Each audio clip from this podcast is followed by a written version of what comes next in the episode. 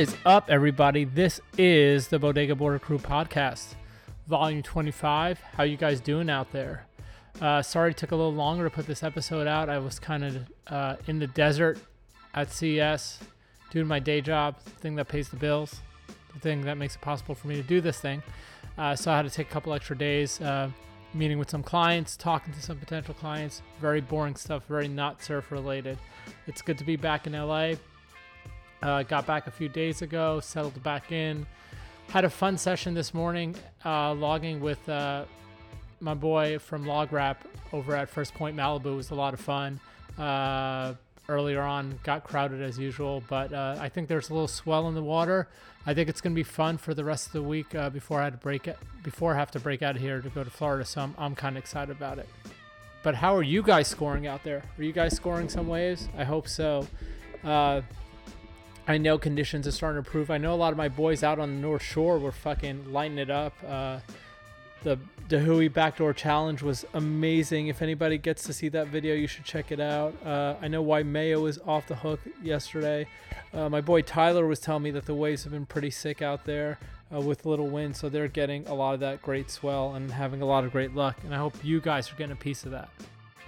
But let's get into a little housekeeping. This is the Bodega Border Crew podcast, volume 25. Make sure to check us out on Instagram at Bodega Border Crew. Make sure to check out our page, bodegabordercrew.podbean.com, as well as our full description on iTunes uh, for track listings, links to things we're talking about, links pertaining to people we're talking with. And speaking of people we're talking with, uh, this week we're talking to uh, Matt Chojnacki from uh, Australia. Uh, Matt who goes by the name of the Waxhead on Instagram, is an amazing surfer, shaper, surf historian, surf judge, does a lot of everything.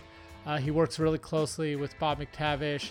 He's a wealth of knowledge of surf history in Australia. Uh, he gets into some really cool stuff in his interview, so make sure to stick around for that. This week on our short takes, we go over a couple things. One, faulty missile warning that hit Hawaii. That was kind of crazy. Uh, two, crowdfunding for surf films, which I think is an interesting subject. And a lot of people have been doing it. Uh, and I kind of want to talk about that for a little bit. Uh, also, want to mention uh, a pop up that's appeared at Fred Segal, and also um, a new mainstream film that's being directed by uh, people who do surf movies as well. So make sure to stick around that at the end. But again, I'm not going to keep you too long here with me talking. I really want to get into some tracks. Again, Matt picked some of these, as our guests usually do. I picked the rest. Uh, let's try to figure out which ones he picked, which ones I picked, and I hope you guys enjoy it. I'll check in with you guys in a little bit. Peace.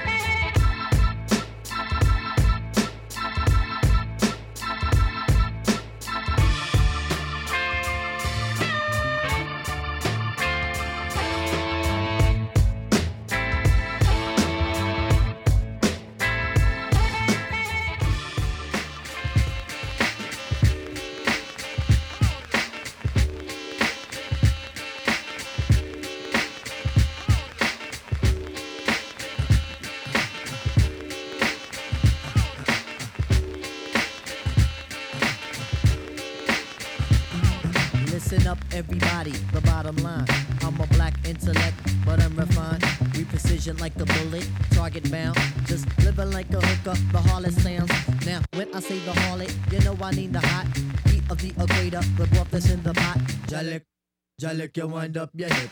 Drafting of the poets, I'm the number seven pick. Licks, licks, licks, boy, on your backside. Licks, licks, licks, boy, on your backside. Listen to the fate of Shaheed, let's it collide. Tip the earthly body, heaven's on my side. Even in Santa Domingo, and I got a gringo. We got mics, when do we go? Know a little nigga who can rhyme when you ask me. Short, dark, and plus his voice is raspy. One for the trouble, two for the bass. You know the style tip, it's time to flip this. I like my beats hard like two day old shit. Steady eating booty MCs like cheesecakes. My man, I'll be sure he's in effect mode. Used to have a crush on doing for men vote. It's not like Honey Dip will wanna get with me, but just in case I own my condoms, then TLC. Now the formula is this: me, Tip, and Ali. For those who can't count, it goes one, two, three. The empty Damn right, I'm a big up is who I be. It's hard to do, but never me. Some brothers try to diss, but Malik, you see him bitching me, not care about them DBMC. My shit is hitting. Trini Gladiator, anti-hesitator. Shaheed push the fader from here to Grenada. Mr. Energetic, who me sound pathetic. When's the last time you heard a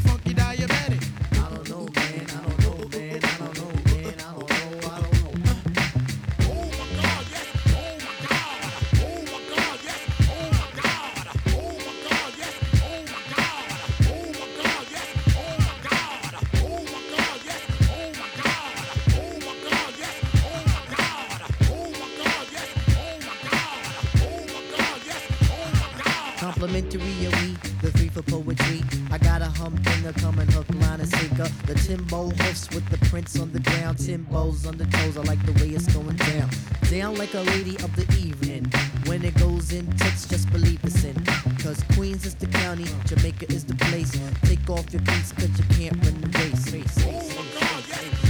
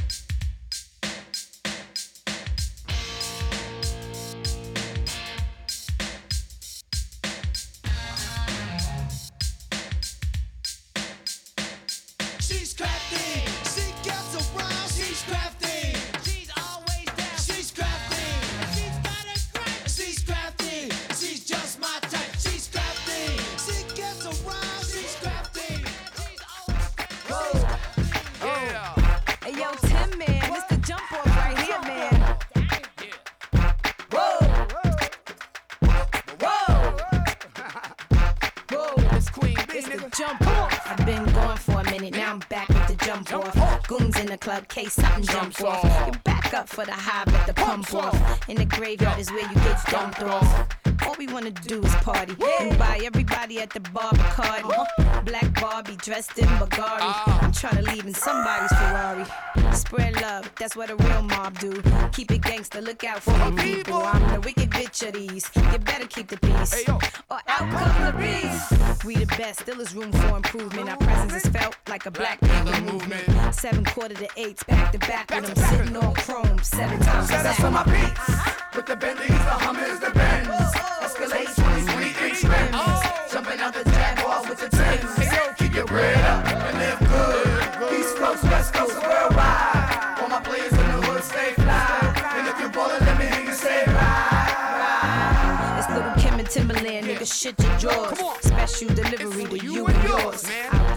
bitches, he rep the boys. If you rep your hood, then make some noise. I got my eye on the guy in the orange coat. Don't he no cream Bee got the ill deep throat? Uh, let me show you what I'm all about. How I make a sprite can disappear in my mouth.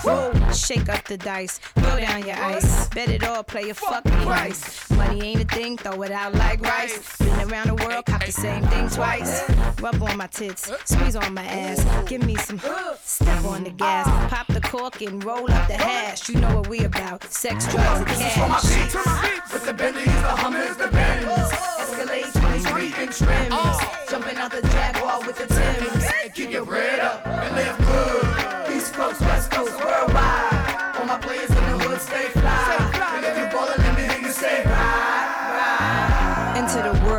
Playboy pinup girl, butt naked, dressed in nothing but pearls. You wanna meet me cause ya know I'm freaky and ya wanna eat me cause ya say I'm sexy. Got a man in Japan and a dude in Tahiti. Believe me, sweetie, I got enough to feed the needy. No need to be greedy, I got mad friends that's pretty. Chicks by the layers, all different flavors. Mafioso, that's how this thing go.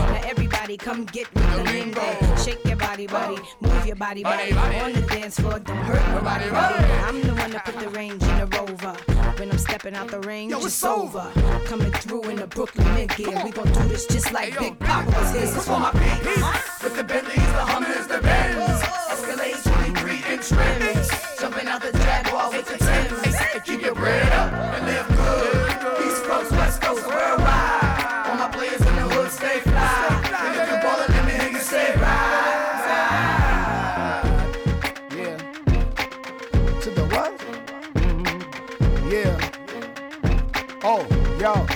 bread up. Yeah. And worldwide. The state fly, nigga. Yeah, man. Ride, ride, ride, ride. Queen B, LB. 2000 fucking three. Why not? To make it high. Come through, know the spot. Come on. Yeah. Hey, yo. As I come and back the sound, hardcore. We're giving you more and more. Like ding, not sure to get you open like six packs. Killer bees exact, flipping what? Murder one fat tracks, alright? I kick it like a night flight. Work like I get that ass raw, going spike. Check the method from bedrock, cause I rock your head to bed. Just like rocking what? Twin clocks. Shake the ground while my beats just break it down. Raw sound, going to war right now. So yo, bomb it. We usually take all niggas' garments. Save your breath before I bomb. I'll be that insane nigga from the psycho ward. I'm on the trigger, plus I got the Wu Tang sword. So how you figure that you can even fuck with mine? Hey, yo, Rizza, hit me with that shit one time and pull a flare. Niggas say the beat for the cow. I'm milking this hoe, this is my show to cow. The fuck you wanna do? For this mic piece, do. I'm like a sniper, hyper off the ginseng root. PLO style, Buddha monks with the air. And who's the fucking man? Let the the cow, on the chest. Yeah, yeah, yeah. I leave the mic in body bags. My rap style has the force to leave you lost like the driver's a Shabazz. Murderous material made by a madman. It's the mic wrecker, inspector, Batman from the badlands of the killer. Fanatic, representing with the skill that's iller. Dare to compare, get pierced just like an ear. The Scooby Doo I just broke out the prison. Charged by the system for murdering the rhythm. Now lo and behold, another deadly episode. Bound to catch another fucking charge when I explode. Slamming a hype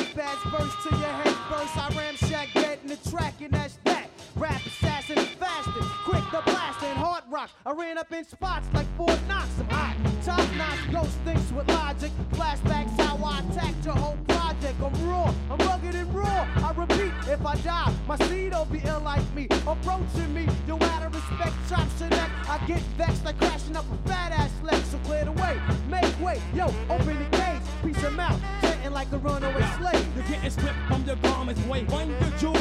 Hold the meth, got me open like fallopian tubes. I bring death to a snake when he least expect. Ain't a damn thing changed, boy. Protect your neck. Rule a zigzag.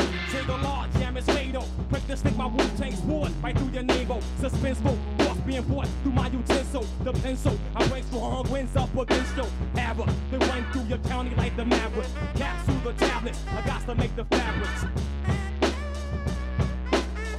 Are, are, are, are you a warrior, killer, slicing shit like a samurai? The old dirty bastard from the bar. Old dirty clan of terrorists coming at your ass like a sorceress, shooting that piss. Niggas be getting on my fucking nerves. Burn said we kicking, make me wanna kick their fucking ass to the curb. We got funky fresh, like the whole specialist. A carrier, messenger, carrier. This experience is for the whole experience. Be fly, you that's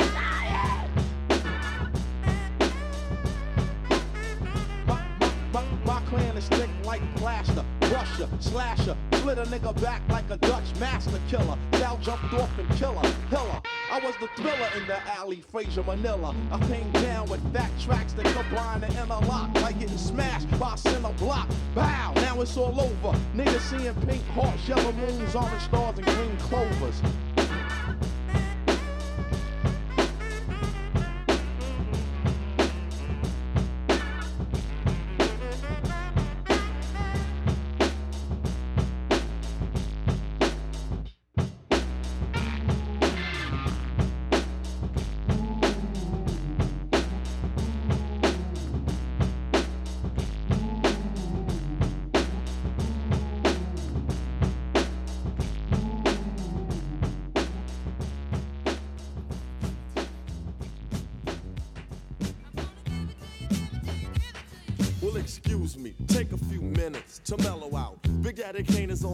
I'ma tell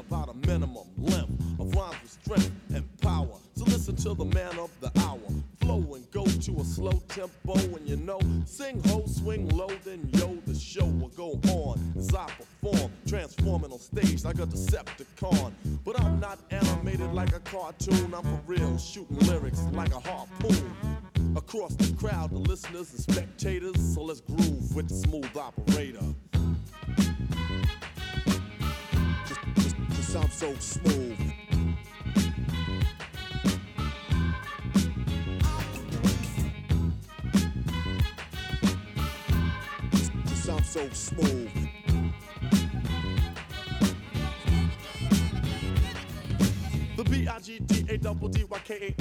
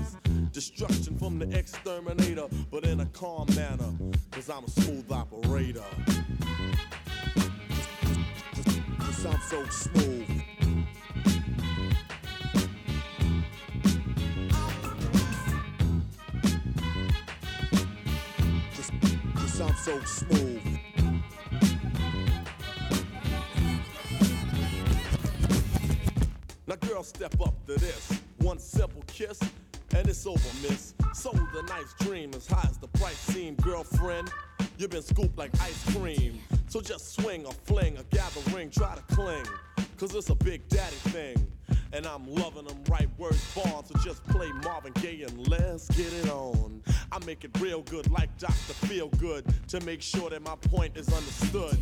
That when it comes to this, there's none greater. Sincerely yours, the smooth operator. Just, just, just so smooth.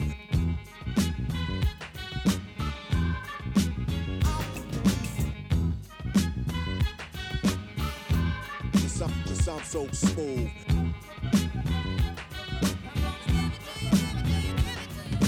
Now ain't that the Buckle and the Kittle Black saying I'm a new jack? You need to be smacked. Smooth way I say 'em and the way I display 'em to make them sound different in a way that's gifted and ham. Making sure every lyric is done fine, and I make one line bright as the sunshine, attacking like Robitussin on a cough. If you know like I know, step off.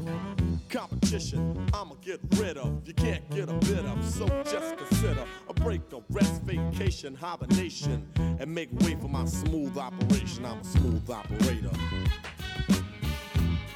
Cause I'm so smooth.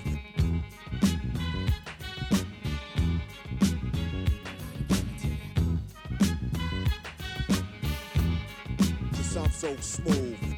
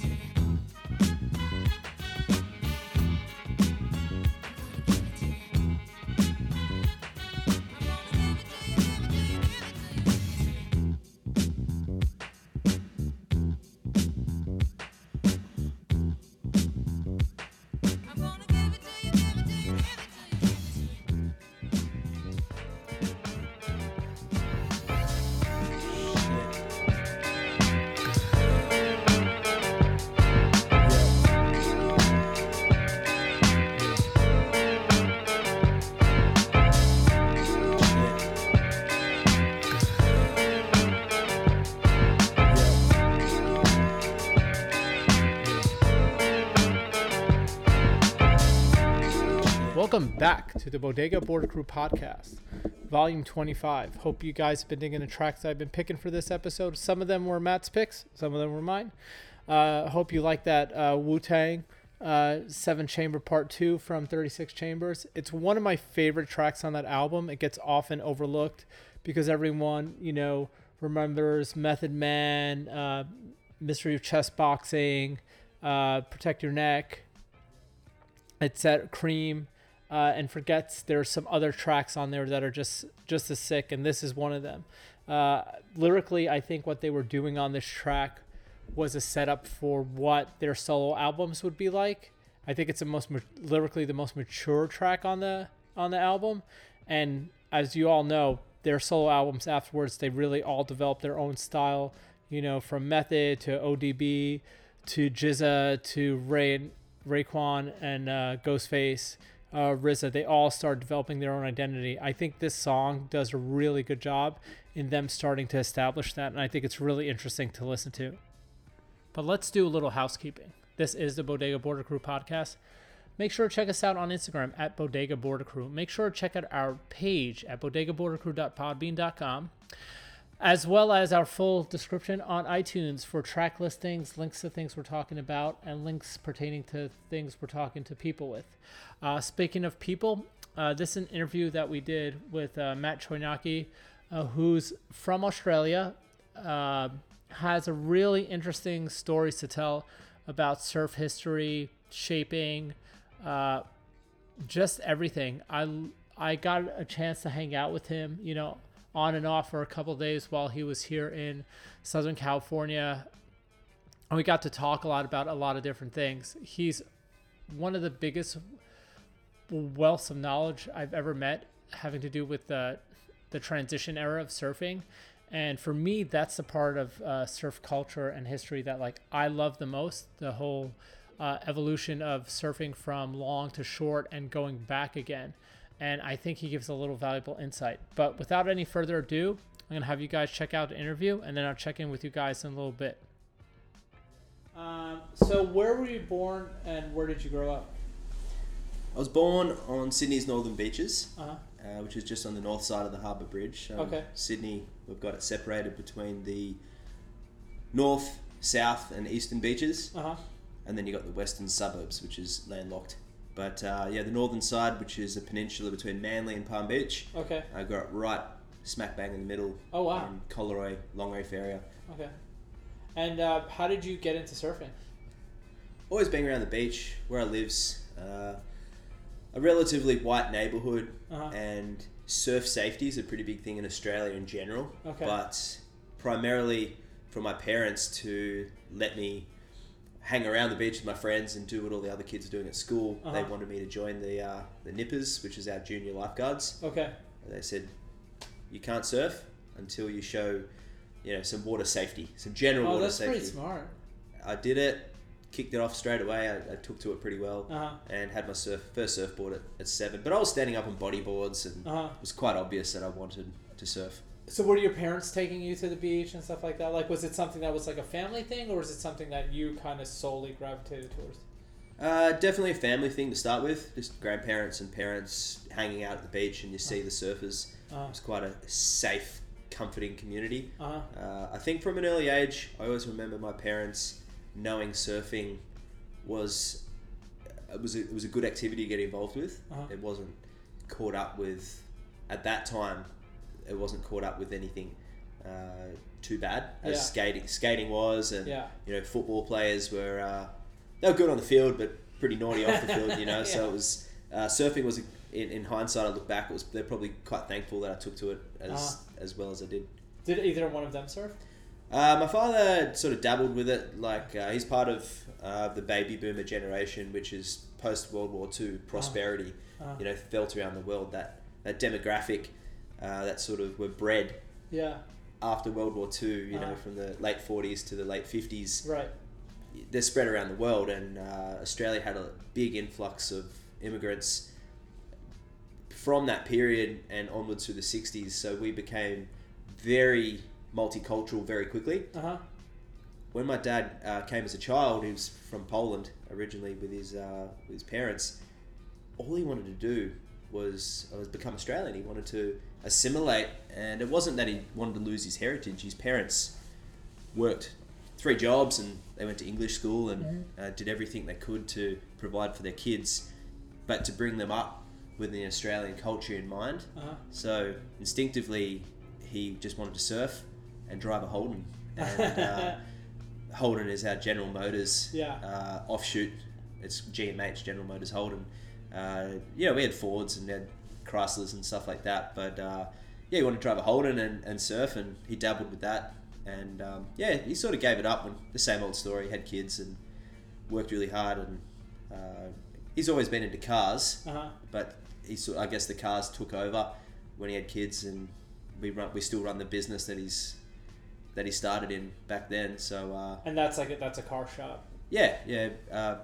Primarily back then it was just uh, accident repairs, Uh huh. you know, collision repairs. But seeing as uh, he grew up in that, that era of steel bumper cars Yeah. and, and old old metal, uh, doing restorations is is kind of just what he's cut his teeth on. Uh huh. So yeah, now we're doing mostly classic cars. And you guys do it together.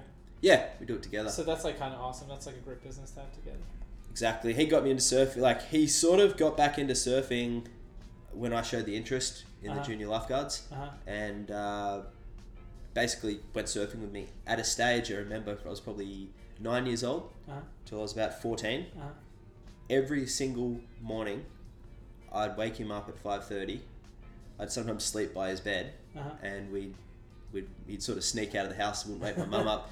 We'd pack the boards and we'd go surfing um, every day Oh wow. and yeah, some very nice experiences. And I learned a lot about surf forecast and uh, winds and swell directions Uh-huh. because I was up so early every day of my uh, early teenage Uh-huh. and you know later sort of preteen age. I learnt a lot about uh, weather patterns Right. and you'd see that there was a you know a south wind or a south change predicted and on the east coast of Australia on the northern beaches there that's that's generally a pretty gloomy Yeah. change and you don't want to be surfing when that comes through but I'd think well you still got a couple of hours before that came through and I sort of was able to make up my own minds after looking at this is before surf forecasts Yeah, on the yeah. internet. I'd see it on the internet. I'd see it on the uh, in the paper or in the uh, news report on the TV and I, I started to sort of work out, you know, thanks to my dad and taking us surfing in the, early in the morning, I was able to work out my own, you know, methods of surf forecasting, Uh-huh. and that's invaluable experience now as I've travelled and Well, yeah. It's also. I mean, I think most of the internet surf cor- forecasting is absolute bullshit. Like you can't go by. this- I mean, the joke we make here in the states, it's like you can't trust Surfly. yeah, Like we don't even call it Surfline. We call it Surfly because it's like no, It's like they're gonna predict that it's like like offshore, glassy, five feet, and then you go, it's like onshore, it's like crumbly, and you're like, no. Um, so it's good to know. I know there's like a couple of books out there that are really good that I've kind of studied up on, where it's more about like what you're saying, like not even thinking about the necessarily the waves, but really thinking about the weather patterns and how Sure. that impacts impacts the water. Now, when you first started surfing, um, uh, what was the board scenario there? Like, what was like what were the boards that you were surfing? At the beginning, it was a bodyboard or standing up Uh-huh. on, a, on a bodyboard. And yeah, straight away, it was like I needed a stand up board. Went to the local surf shop, had 30 bucks. Uh-huh. There was a, a Hot Buttered. Uh huh. It was a double flyer, swallowtail thruster, Uh huh. five foot 6 Uh-huh. Still got the board now. It had on the back thruster written, written like it was this big phenomenon. Uh, and Northern Beaches surf history, so we have uh, you know North Narrabeen, which is the key wave in Yeah. our stretch of beaches, is very close to an industrial estate called Brookvale. Uh-huh. That's where I live now. And Terry Fitzgerald of Hot Buttered fame, he he just he made boards right from the late '60s, and he's still making boards now. But I guess in that era of the crossover era of the you know '70s, '80s, and '90s, uh, he was a little late to the party with the thrusters. So Uh-huh. for him to make a thruster, I suppose it was Big deal. yeah, it was it was pretty cool. So I still got that board. It was five foot six, super super chunky, Uh huh. and Like super floaty. super floaty. Given it was 1997 or 96 when I purchased that board, Okay. Mini mals as we call them in Australia, Yeah. the, or even softboards for that matter, weren't really around. Yeah. Uh, there was nothing in between. You had a shortboard and a longboard, a bodyboard and a kneeboard. Uh huh. There was no hybrid boards. Yeah. So I was very thankful to be able to jump on a flat rockered, thick surfboard Yeah. because I learnt straight away about uh, you know the ba- basic, but you know it's trim. Yeah. At, at the end of the day, I, Yeah, on a flat board, that's pretty much what you're going to be doing.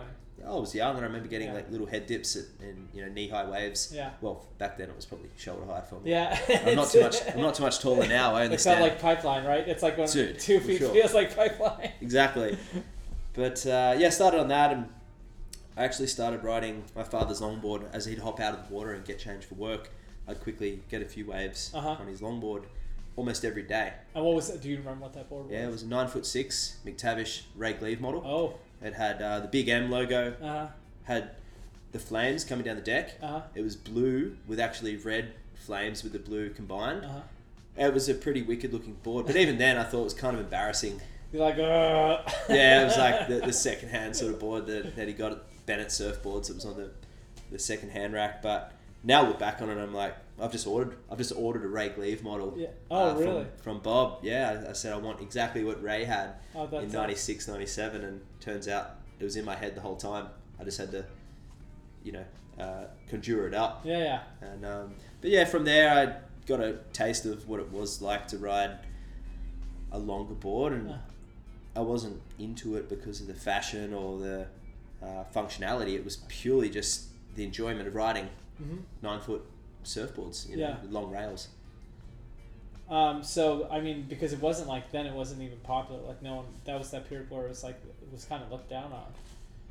I remember even having a go in that last sort of couple of waves of the session, being. Um, uh, I've always had a pretty thick skin, but I, I remember getting very bad looks back then Yeah. of adults, uh, thinking, and I probably didn't know much about uh, ethics in the surf and whatnot, but I was able to catch whatever waves I could get, whether on a short board or on a long Yeah. board. You know, only weighed like like thirty kilos. I don't know what that is in pounds, Yeah. but that's pretty light, you know. Yeah, yeah. So, but even then, I remember it was a there was a little bit of prejudice. Yeah. And uh, yeah, as that sort of uh, went on, and I got a bit more addicted. Um, I dad got another longboard. I kept riding that, and it was actually at a regional contest. My first contest. Uh, I just started going the local board rider. I'd always done the shortboard contest. Yeah, yeah, I was pretty young. I was only eleven or twelve at this Oh, wow, stage. okay. And John Gill of Keyo Surfboards. Yeah. Um, Keyo's still alive and kicking. That's a legendary '60s brand. Yeah, yeah. But John uh, actually watched me surf at the regional titles, and um, he, yeah, I began a sp- long sponsorship with Keyo from that day forward, and um, John sort of took me under his wing and uh, he asked me the, the first questions. First time we went surfing after that contest, he asked me who my favorite surfers were. Uh-huh. and I think it blew him away that I actually knew some contemporary longboarders. Uh-huh. I was already enthralled in the art of longboarding, Yeah. even though I pretty much had very little understanding of it all. I just saw what I liked in these Uh-huh. films, and those two films I had were The Seedling and Uh-huh. Longboarding's Not a Crime. Uh-huh. It was a Chris Bystrom film.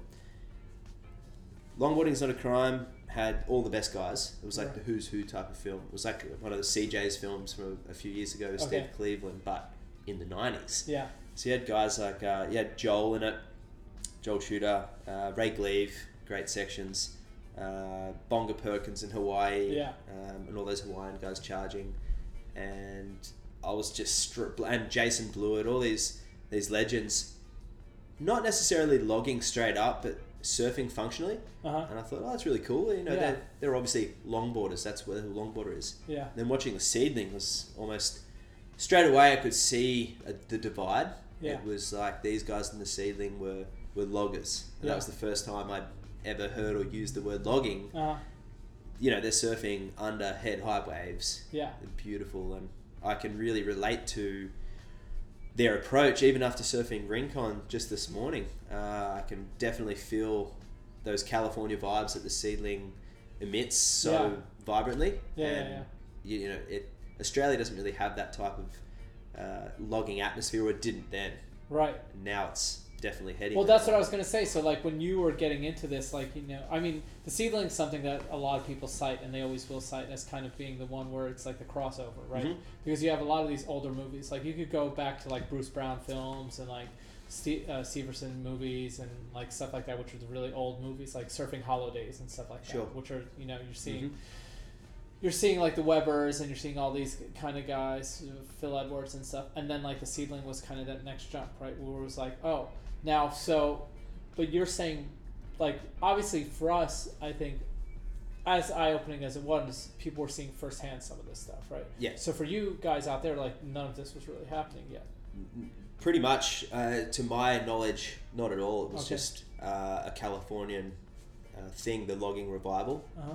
But uh, yeah, well, back to what what uh, John was driving in his um, 1980s uh, a T3 transporter van. It was a Volkswagen, a really cool square shape. Yeah. Right now, they're going for a bunch of money, and I bet you John wishes he kept it. Yeah. We're cruising along. I thought it was the coolest surf van ever, uh, even though realistically it was like a 15 year old van with Mhm. probably high mileage. Yeah, yeah. and I'm like, awesome, this thing's cool. So we went, went surfing, asked me who my favourite surfers were. I said Ray Gleave and Joel Tudor.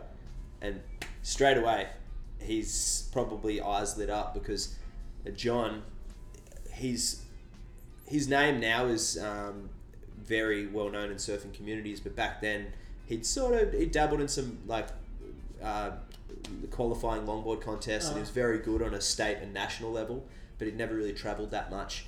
But his favourite surfers were like Ray Gleave and Joel Tudor as well. Yeah. So he had he's a goofy footer, and he has this this approach, very much Californian with his you know arms very calm, but his drop knee just like Ray Gleave, a nice big arched drop knee, and Uh. you know covers a lot of room on the way, a lot of, a lot of area on the wave with that drop knee.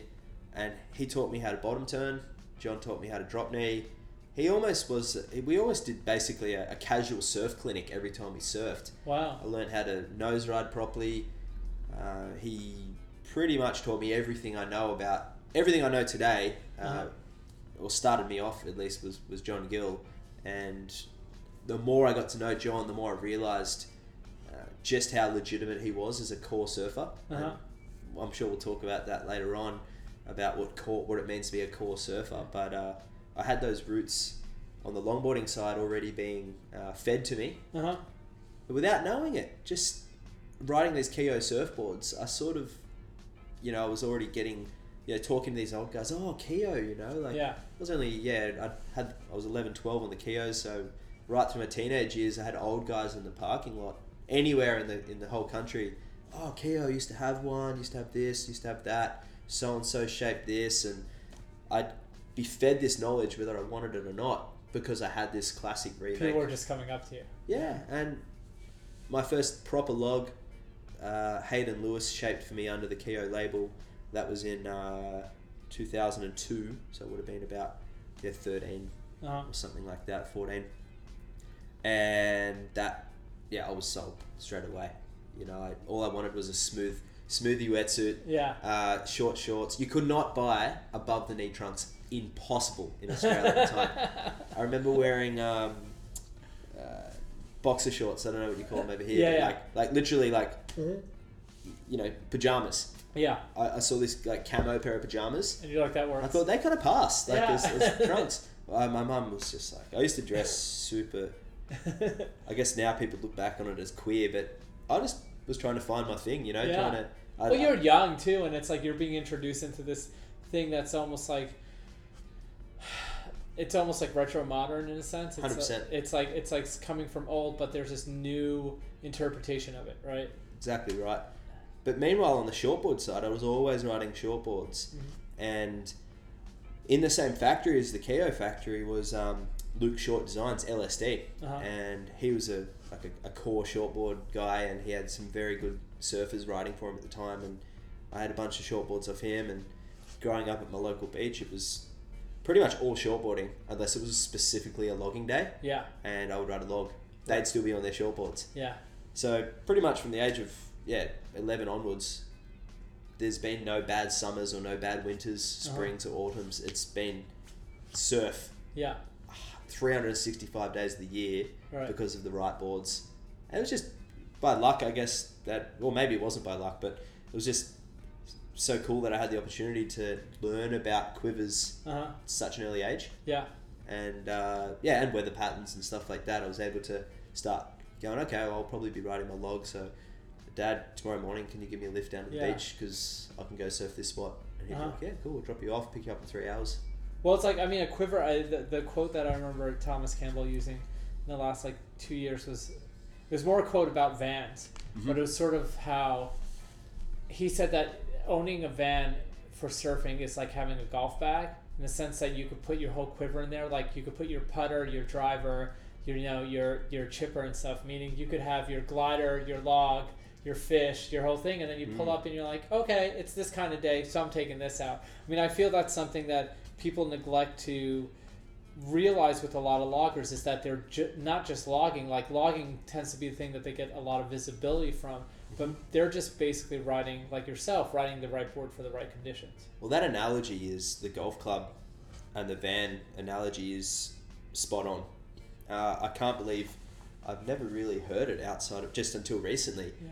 But it, it summarizes what any good surfer should be looking at in their quiver, you know, to be able to travel, you know, even based in Los Angeles, to be able to mm. have the, you have good waves here. Yeah. And people constantly complain about how, how crappy it is, but I mean, you've just got to travel, you know, maybe two to three hours south, two to three hours north, Yeah.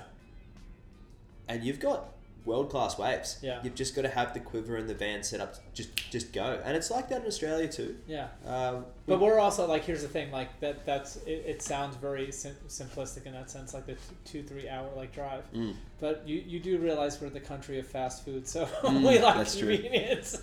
like like Yeah. like which just kind of gets me because like look when I go out typically, and I don't have a van even. Like look, I have like a I like to say it's a German German made uh, Subaru. Mhm. Um, but basically, you know, I have two or three boards with me at all times because I'm like, look, I don't want to get in my car knowing that even if I'm going 40 minutes, that I Mhm. show up and I'm like, oh, I wish I would have brought this or I wish I would have brought that. So to your point, yeah, it's like in, in LA, you could LA County up and down an hour, even an hour north or south. You could find something any given day. You just have to be willing to be like, okay, today's just going to be a logging day, or today it's going to be like, hey, I'm going to get closed out on it a lot, so I'm Mhm. going to really need a fast, small, quick board. Like, That's it. If you want quality waves, the options are there, and you still need a quiver. Yeah. And to find quality waves, well, if you've got a quiver, anything, anything that's pretty much. I mean, but then again, uh, offshore waves from you know knee to overhead depends what quality wave. A big wave guy might not even get out of bed until it's you know six to eight feet plus. yeah, But if you have a quiver, as I said before, you can pretty much surf on most coastlines 365 days of the year. yeah, you'll Um, find something. But you won't see me on a, on a stand-up paddleboard. Yeah, Um, you know, maybe a long-distance paddleboard. yeah, pr- You know, like on my stomach or whatever. But uh, yeah, and I mean, there's even air guys at home who love just hunting little rip bowls, Mhm. and they love those sort of those reefs that we've got a lot of slabby reefs. Yeah. and they'll go surfing when it's slightly onshore. I couldn't think of anything worse than surfing an onshore, you know, under head high reef break. It Yeah. just it's my worst nightmare. Yeah, it's a, I Yeah. wouldn't want to do it. yeah, it's just you know the chance of obviously getting hurt, unpredictable, you Yeah. know, shifty reefs, but they love it because and bodyboarders do. They hit Yeah. those ramps and they do their thing in the air and Yeah, yeah. Um, but yeah, I'm pretty. I've got a pretty holistic view on the quivers, and I think that that that analogy about the golf clubs should be used by nearly every single surf shop. Yeah, it's when, when I heard it, I'm like, I'm like, okay, I'm getting five new boards, Yeah. um, which my wife wasn't happy about. now, um, well, storage is the other thing. yeah. Yeah, Oh. you got the van, you got the quiver, and then it's like, where do you put them? Yeah, yeah, it's like, like um, I, I forgot whose house. Oh, I, I was at, at Devin's house, and Devin's like has them like all over his house. Like it's just like leaning against stuff. Part of the furniture. Yeah, yeah, and Yeah. I'm like, yeah, I've I've like a, a, one and a half year old. That's not gonna work. Um, now, so you were logging. Um, you're about like twelve or 12 Mhm. years old, something. Seedlings coming out. Um, you're having a lot of these older guys. Who are some of the guys who you were like, you would say is like kind of like your crew that you like surfed with? Uh, we had a little crew in the northern beaches. There was literally you could count on two hands the amount of people who rode single fin longboards Mhm. on the whole east coast of Australia. And now I'm talking from like Victoria all the way out to Noosa. And there was little pockets of, of good surfers, but none of them were. Uh, they might ride. Like, well, Australia has always had a healthy, uh, what we call old mal culture, which Uh-huh. is uh, the vintage longboards Uh-huh. because we had so many boards that were left in such good condition in the later 60s period, which we'll touch on later on, I'm sure, there was an abundance that were in really good condition through the 70s, 80s, and 90s. Uh-huh. And longboarding, not logging, but longboarding as its revival in the 80s, uh, a lot of those guys who grew up riding the longboards, well, surfboards back then, but a lot of the guys sort of might have given away for, you know, 10, 15 years. And when contests and clubs started starting back up in the mid mid 80s, there was little circuits and offshoots of the, the uh, WCT. They, you know, ASP had a Yeah. longboard tour and stuff like that. Uh, a lot of those guys that still they'd have these old boards, so they decided to run the old Malibu divisions. Yeah. Uh, back then, the boards were only 20, 25 years old, and but there's some great surfers came out of that era riding those old boards. But besides those guys who grew up with the longboards, it was mostly the generations back, as I said. So we had uh, John Gill. There was a guy who now, well, he started the brand uh, Critical Slide Society. Yeah. Previous to that, it was Short Straw. Jim Mitchell. Uh-huh. Uh, he was he was a legend. He was super creative type. Always had uh, classic cars. Yeah. Cruising the peninsula in his in his cool cars. He was an early influence for sure.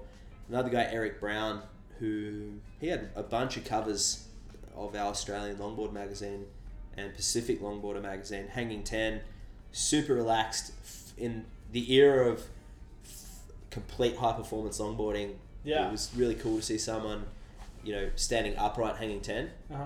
and um, another guy, Carl Gonzalez. He came a little bit later, but um, we've pretty much been a sounding board for each other uh, for the last ten plus years. Oh, cool. Um, yeah, he's the same age, and um, oh, nice. he's pretty much the only other uh, kid. It was, I mean, and up in Noosa, you, you had Jai Lee and Matt Cudahy, Yeah. Jacob Stuth and Tom Wegener.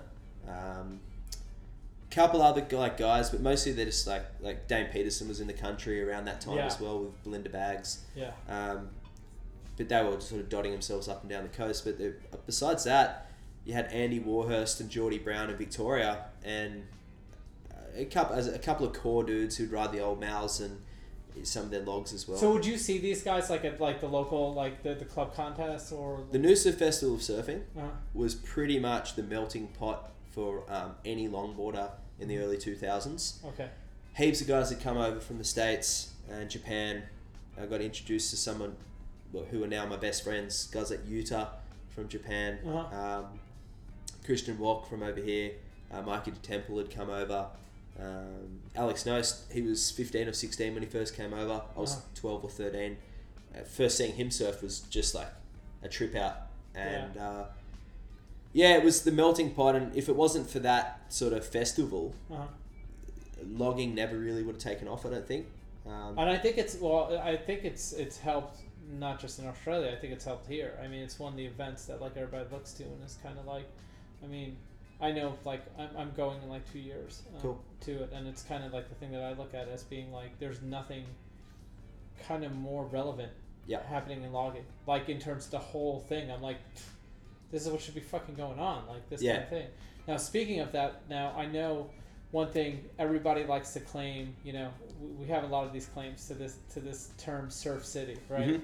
So we have the Huntington version, Mhm. we have the Hermosa Beach version, Yep. we have the Santa Cruz version. Sure. So what's your take on that whole thing? Well, in Australia, I'm sure Surfers Paradise, which is on the Gold Coast, Mhm. they'd claim to be Surf City, or at least the Gold Coast around the Snapper Rocks area. Right. Because they've had Steph Gilmore and uh, Parkinson, Mick Fanning Mhm. around that area. But prior to that, the, their world title uh, contenders were kind of scattered in eras. Yeah. Um, uh, way back before you had, you know, MP and Rabbit and uh, Peter Drouyn, but it sort of went through a bit of a lull period. Yeah. And that lull period was super dominant on the northern beaches where I'm from. You know, there's more world champions in our little peninsula than any other area in the world. I mean, it goes from uh, Midget Farrelly, Right. Nat Young, and you go forward and you go, you look at guys like, it was a, it was a bit of a lull there in the '70s, but we had um, Tom Carroll, Mhm. Barton Lynch, Damien Hardman, Layne Beachley, and in that uh, sort of era of the '70s, '80s, and '90s, we had probably more WCT surfers Yeah. than any other place in the world as well. So it was, and that's there's no coincidence for that because it stems from our board industry in Brookvale, which is the industrial estate just west of Manly, which is where the first first world titles were held. Yeah. Uh, that's that's surfboard alley, and it was in the '60s. There's still to a degree pretty dominant these days, but nowhere near as important as it was in the '60s and '70s. And in terms of a surf city, well, these surf cities wouldn't have evolved the way they have if it wasn't for uh, a lot of the in- inventions and a lot of the uh, like with the mentality that was spawned out of my local area of, of the northern beaches. And I mean, for a starter, Bob McTavish shaped the first shortboards Right. in Sydenham Road at the Keyo factory in Brookvale. Yeah. That's 150 meters from my my workplace now. Around the corner, you had Shane Surfboards, who were very dominant in the late 60s. He was one of the first guys to really take the the free form thinking and the um, creative types and put them into the shaping bay Mhm. and create something that was, uh, I, I guess, realistically a representation of what was in the heads. Yeah. And uh, so you had that. You had Barry Bennett, Gordon Woods. Um, you had early a lot of the early guys, guys like Joe Larkin, moved up the coast. Uh-huh. Um, you had McDonough surfboards, Dale surfboards, Scott Dillon surfboards, uh, Terry Fitzgerald. But as you go from Bob McTavish in 66, 67, shaping the involvement style boards, which evolved into the V bottoms, which then Mm. evolved into the eggs, and then went super, super short. Midget Farrelly was there right through shaping as well. Right. We had stringerless boards coming out, coming out, um, all sub eight foot and seven foot. Meanwhile, over here in your surf cities, guys are riding ten feet nose riders yeah, and yeah, close out still, beaches. yeah, they're still riding logs. I mean, in that involvement, or some people call it like the transition era, um, there were designs. What I've heard told to me, and I think this is what's the most interesting to, thing to me, is that there were basically designs being made by the day that people rode for like a day or two, and then they moved on to the next thing, Exactly what I've heard as well. And which is like insane to me because some of these designs are like, well, what the fuck happened to them? You know? Well, I speak a lot of history stuff, and it's not made up. It's, um, I guess, a conglomerate of what I've been taught by directly by guys that lived in the in the time. But I also had a, a, a pretty big collection of uh, books and uh, videos in the early days as too. My primary school, which is our um, like when you're uh, five years old to twelve years old um, in Australia, it's what we call the primary school, was littered with surf history books, and um, it's it's a little bit of a, I, I guess, a, an emotional story for one of the teachers, but yeah, long story short, her husband was very important in the scheme of big wave surfing in Australia. Uh-huh. And um, well, her late husband, and a lot of the books were donated. Well, donated or you know sort of given. Maybe they were just taking up junk in the house at the time, Yeah. but. At the end of the day, I got a hold of them and I was reading them in the library. I didn't realize what I was feeding into my brain. I just found it really interesting Uh-huh. looking at pictures of Brookvale in the 60s. You know, there was a fantastic plastic machine pictorial, Oh wow. which would be worth a bunch of money now. Oh yeah. Uh, Nat Young's History of Surfing, Mark Warren's Surf Atlas, like all these Oh really God. cool uh, books that I'd read every day. Every single day when I'm meant to be reading about like, birds or, um, you know, how a computer works. I was like, "Ah, I'm going to read about Waikiki Yeah. Beach Boys today. Yeah. I, and I, honestly, I would read too. I would read the whole thing, and I'd rent that book out, and I would keep it till I had to take it back. And learning all about that history, I sort of realized that no one had really covered the, I guess the, the expansive influence that my area had on surfing, Yeah. and it's there's a couple of yeah, a couple of things that I've sort of spoken about, and there was a documentary that came out a couple of years ago that I assisted with called Men of Wood and Foam, Uh-huh. and it documented the, the six pioneers of the Australian surfboard industry, which is based around the Brookvale area. And a lot of the stuff that has happened in modern day surfing, we can really attribute. So you had obviously the, the shorter boards coming out of our area, but power surfing in general, Yeah. the mentality of, uh, I guess, what McTavish says is the stab and slash. So that's coming out of the involvement era. So we're talking, when we say involvement, we're talking about uh, boards generally nine feet and over, between nine feet and nine six. The wide point two, four, six inches behind uh, center. Uh, a Greenough inspired or, or some sort of flex fin, and basically taking the California pig, knifing out the rails, making the nose a little more uh, user friendly, and actually putting some um, you know uh, usable rails around that nose area and a, a belly around that wide point. Every step forward from that wide point is fast. So you step forward like a little cat, like Dora, Yeah. you stab the section. Mm-hmm. But unlike your Californian waves where you have endless walls, well, on the point breaks, Australia is a little more sectiony. Even our perfect point breaks suck out the sand sort of changes and warps, and Yeah, you yeah. need to adapt cat-like steps. So the the fragile uh, aspect of the involvement style surfboards, where they're quite knifed out, those little cat-like steps make huge uh, impacts as to what's going to happen in the next 20 Mm-hmm. yards. Even say at Rincon, I can liken that a lot to, to Noosa, where every step forward I'm accelerating, move my ankles, knees, hips, Yeah. and I'm actually uh, surfing for the midsection of the board. I can take a little step forward to the nose, but in that type of surfing was all about slashing it back in the pocket, stabbing the section, slash it back, stab it again. Surfing was beginning, well, not beginning, but surfing was becoming a, a lot more uh, pocket orientated. Yeah. The best guys in those earlier 60s films you watch, Phil Edwards was Mm-hmm.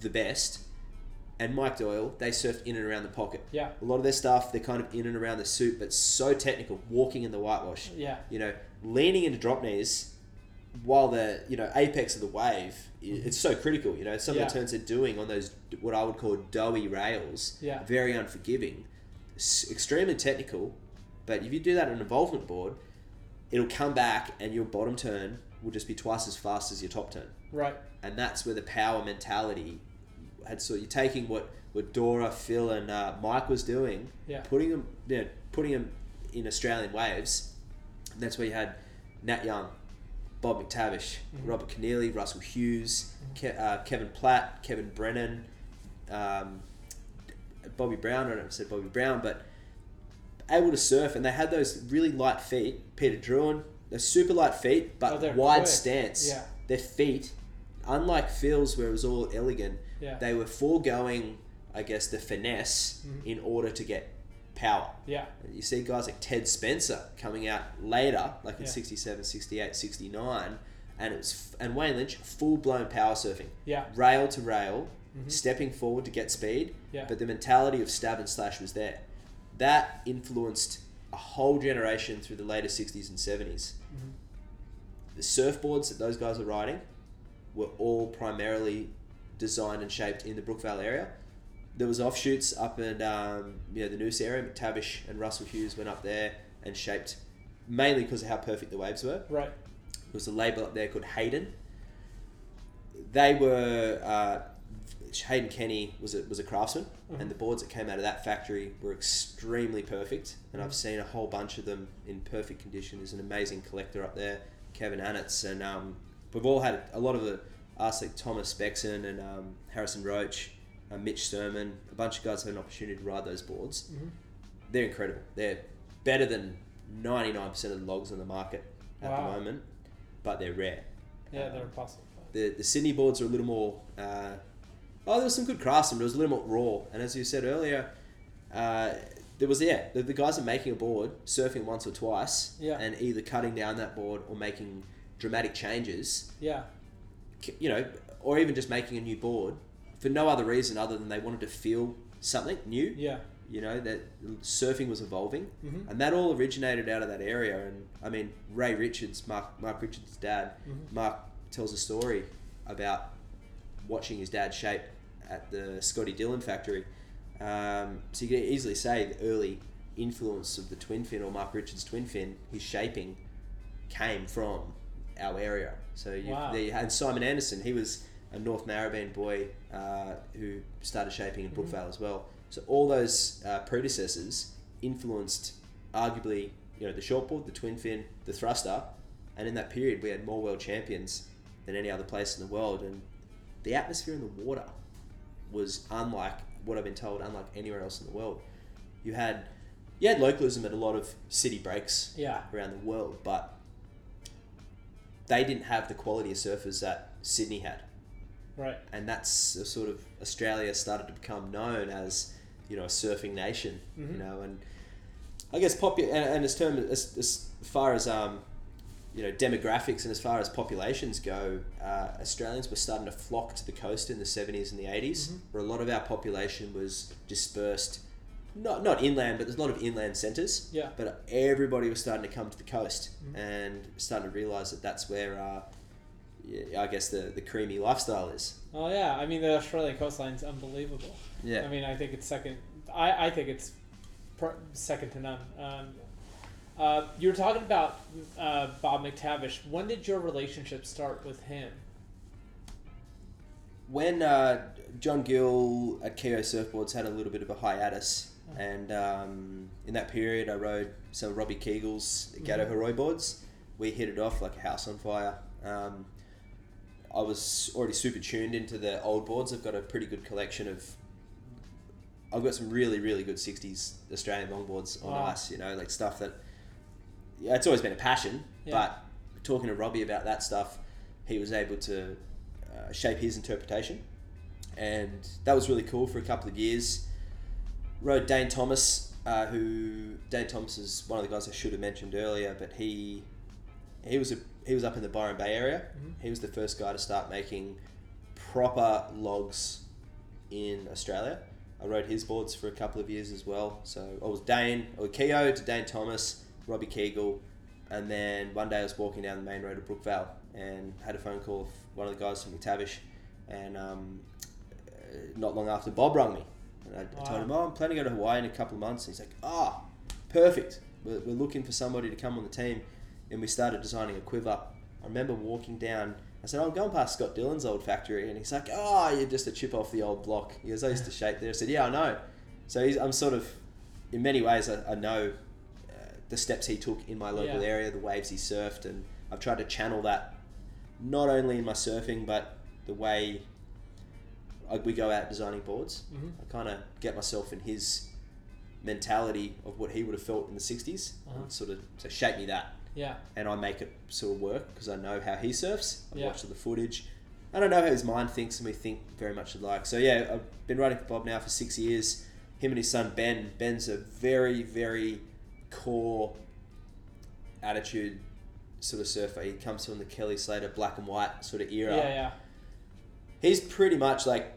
You know, he'd fit in. He'd fit in Ventura perfectly. Uh-huh. You know, you know, black wetsuits, white boards. Yeah. You know, super underground. Um, but he was doing his own label and shaping for Bob's label as well. But now he's exclusively on board. So pretty much anything from you know five feet quads, shorties, like anything I want, up to gliders. Uh-huh. McTavish, Bob, and Ben have it covered. And but yeah, for me, I've worked really hard at tweaking the involvement.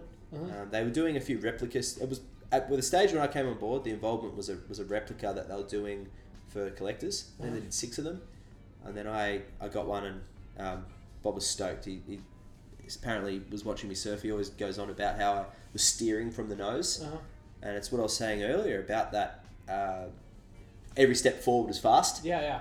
but then because you've got that wide tail, and it's parallel from Uh-huh. that wide point forward, you're able to really utilize that that straight rail Uh-huh. to your benefit. So you can bend and weave and Yeah, you don't have to go all the way back to make it pivot.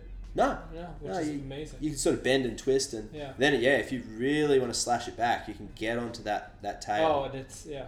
and then rifle it Mm-hmm. right back around. Do you think now now with logging, like for a long time, or at least for a while, there was this whole trend of like, you know, almost like a set it and forget it kind of Mm-hmm. like Malibu nose riding, right? Like boom, get to the front, stay there as long as you can kind of thing. But now it seems like it's going really hardcore to, to this involvement. Like Yeah, even listening to some of the, the podcasts, like I get along really well with uh, CJ and Devon Howard on a technical level. Uh, we, we always sort of nerd out on those involvement boards, and they're very similar in the fact that you know they could shape um, probably really well and set up their own label, but they're working with shapers who can understand their their mind. And I mean, why would I really want to pick up a planer when I have Bob and Ben Yeah. to pick their brain. And it's sort of been like that my whole life. I've never actually needed the opportunity to shape because I've had such good relationships with, so, well, literally the I think the best shapers in the world between um, the guys at Keyo, Dane Thomas, Robbie Kegel, and McTavish. It's I've been really fortunate enough to be able to learn, and I, you know, learning so much and uh, basically taking everything that happened in the that sort of mid '60s era. uh, There's so much to learn from it, Yeah. and putting a few little tweaks. But for the most part, at that period moved so quickly. When we look back on it, there's a perfect example on a board uh, called the Rincon model that it is basically just a standard late '68 egg looking thing. A little bit of displacement, a little bit of egg, sort of a little bit of transitional. It's Just a standard mid length that when I was showing Bob this old footage, it was of the 68 world titles in Puerto Rico with Nat Young and Midget and Wayne uh, and Russell Hughes. I saw this board Nat had and I was like, oh, that's, that's what I want. I've been wanting that thing mentally for so long. I just didn't know how to get it or make it or what it was or dimensions. And it was the same thing. Like I'd see all these boards in this, in these movies, these guys ripping, and I thought I'd. And then I realized it was that, that's involvement. That is the involvement. Yeah. The era. That's the model. Bob has got the template. Uh, these are my old mals. These are my Keyo old mals that I've got, and I've got a bunch of actual McTavish Keyo old mals shaped between 65 and 67 Uh-huh. and some other brands. Got Wallace uh, Gordon Woods um, Scott Dillon. Heaps some really nice brands but those Keyo ones are sort of and the Haydens are the one. And it's right there under our nose. It's just that period moves so quickly that it's easy to look at what's going on in California the logging culture Mm-hmm. and think oh there has to be something else to it. The boards have to be longer. You Yeah. know, they have to be thicker. They have to have concave. Yeah. they have to have a pivot fin. No. And that's what you said that people are coming around and Devon and CJ are they're probably coming to the end of it now they know now that we've been riding those boards for a couple of years and I've been riding my involvements for a, well I've been riding old mouse those Yeah. involvement boards my whole life Yeah.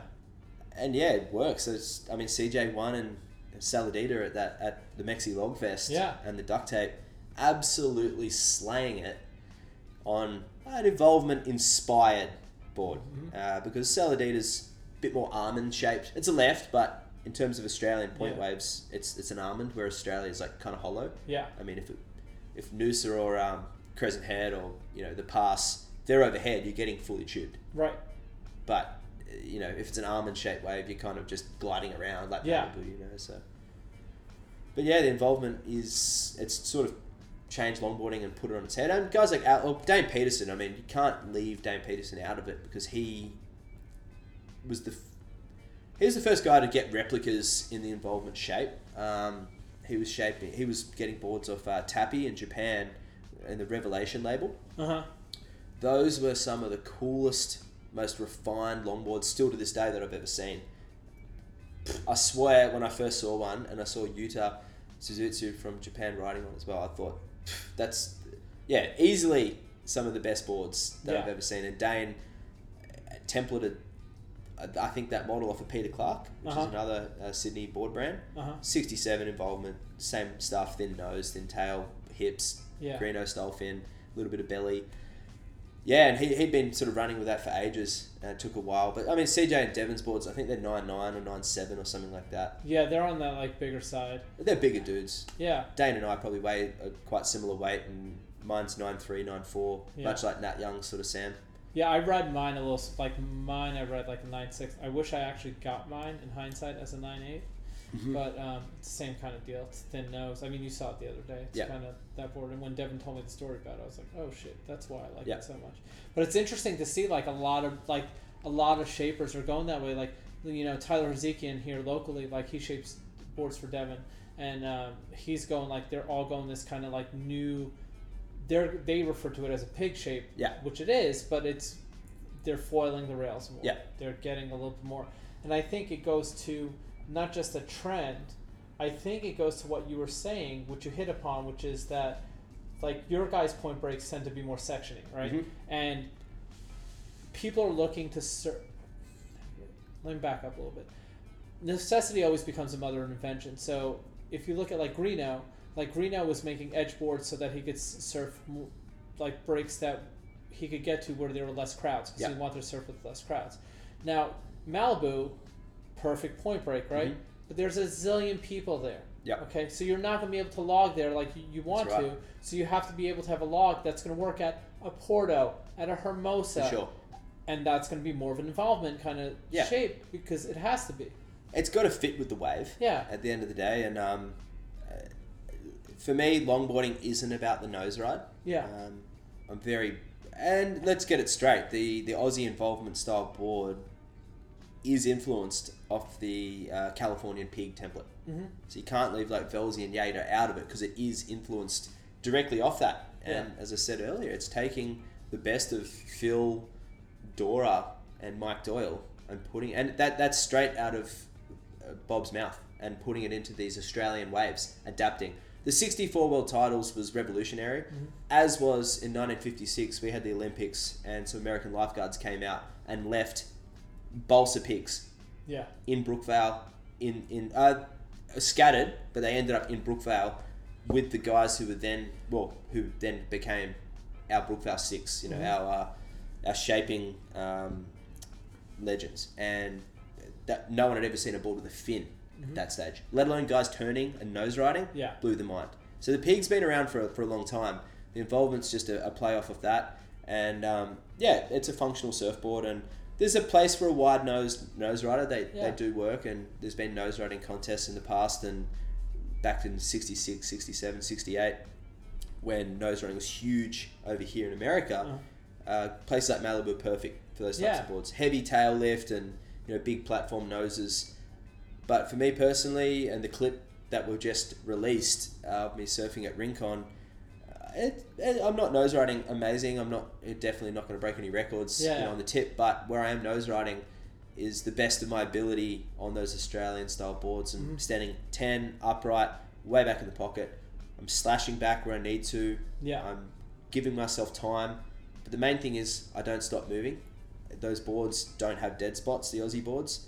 I do, you know, four, six, even eight steps in and around, keeping that board moving. And it's just the way my mind works. It's the Right. same on a short board, it's the same on, uh, you know, on a skateboard or something. I've, I always try and maximize, uh, with not clutter the wave, Yeah. but I, I don't try and, I try and use the wave for what it is. Use those little uh, speed sections, Mhm. you know, adapt to the wave. Yeah. And nothing, I get so annoyed when I get left behind in a section. Oh, yeah. I keep wanting to go fast. I just want to speed up and just goes. All I want to do is go as fast as I can on a surfboard. Yeah. And I feel, you know, waves under shoulder high, those Aussie boards work. And that Rincon model I explained earlier, it it, I, I can surf it like a displacement hull. I can move forward, surf from the middle, surf from pretty much the nose, but I can step back. There's a little bit of edge, a little bit of flat, and in Australia, or as, as Bob and myself myself call it, it's the engine room over your fin. You need to have, st- well, you don't need to, but we like to have stability Yeah. power and uh, basically generate speed from our back feet. Mhm. And over that mid length, we usually ride up between seven and eight feet. We're able to sort of bank off the lip, use that speed when it's a bit onshore. You know, you, Yeah. you're at a point, you get a little crumbly section. yeah, yeah. On this little mid length, we can sort of bank off it. We can come off the bottom hard. We can sort of do a roundhouse and sort of hit it off the foam, all utilizing those little wave pockets. Mhm. And Devon does it with his eggs, with the two plus ones. Yeah. Joel, well, he's just an exception. That's Joel. You know, that's Joel. and, and even, you know, talking about board designs as well, guys like in the high performance uh, spectrum, Taylor Jensen and Harley Ingleby, the Delpero brothers, those guys are so talented and they're like athletes. Mhm. And I see them surf those longboards, which are difficult to ride as smoothly as they ride them. They ride them in good and really crappy waves as well, but I mean, I've never, I barely see those guys fall off. Yeah, yeah. And I just look at them, and just go, man, if you know, absolutely no disrespect to them, but I mean, I can't even surf that good on my quiver of, like my workable quiver is probably eight boards or something. Yeah. You know, I got like probably over fifty to choose from, Yeah. and well, I do have over fifty to choose from. Those guys ride that one board in all conditions, Yeah. and they tear. As do the, the you know the the QS and the CT shortboarders. They just shred, and it just goes to say, it doesn't matter how many boards you have, it comes down to you know your mindset and your skill. And if you're a Mhm. good surfer, you can make everything work. But why make it hard for yourself? No, make it work for the. I mean, I think it comes out to like making it work for the wave. I mean, one of the interesting things when, when you bring up like uh, like those uh, uh, QS and CT surfers. Um, last year, when Filipe Toledo, when he got uh, suspended for one of the events, yeah, I was surfing at Doheny, Mhm. logging, and he was out there logging, Wow. and he was nose riding, Wow. and he was having like the best fucking time, and we didn't even realize that it was him until like maybe a half hour into the session. Wow. And I never saw him smile like that in my life, and I'm like, why don't you release this on video for your fans to Was see? he was that was he going tandem with his kid that day? He had um, it was his I think his niece or something. The Okay. whole family was there, and like he was teaching her how to surf. Well, I saw an Instagram of him surfing down that way with with a, with a kid as well. That's really cool. Yeah, he had this log, and he was like totally like cheat fiving and nose Yeah. riding, and I was like, I was like, but again, like those guys, like I mean, you're talking about what like the top twenty surfers in Yeah. the world. Um, Well, Julian Wilson. I mean, I did those. We talked about Noosa, but Yeah. Australia in the mid two thousands had a very rich. Uh, well, even earlier, I, I came into it. You know, longboarding was in full swing when I started uh, doing the contest, but I'd always ridden a. I rode a single fins right through my contest, sort of early, you know, teenage sort of years, and it being a pro longboarder was pretty kind of accessible. Like you, you probably could have made some money out of it back then. I don't think a lot, but it was definitely attainable. Uh-huh. Uh, there was magazines. There was no websites back then, no Instagram. Yeah. whatever. But there was. You could get. You know, you might have been made five or ten thousand dollars in incentives if you got a few covers and a few double bad. spreads and stuff, and win a few comps. You'd you'd make a few thousand for sure. But uh, yeah, Julian Wilson was. He won a bunch of Aussie titles on longboards. He did? Uh, yeah, yeah. I did all the contests with him for a bunch of years.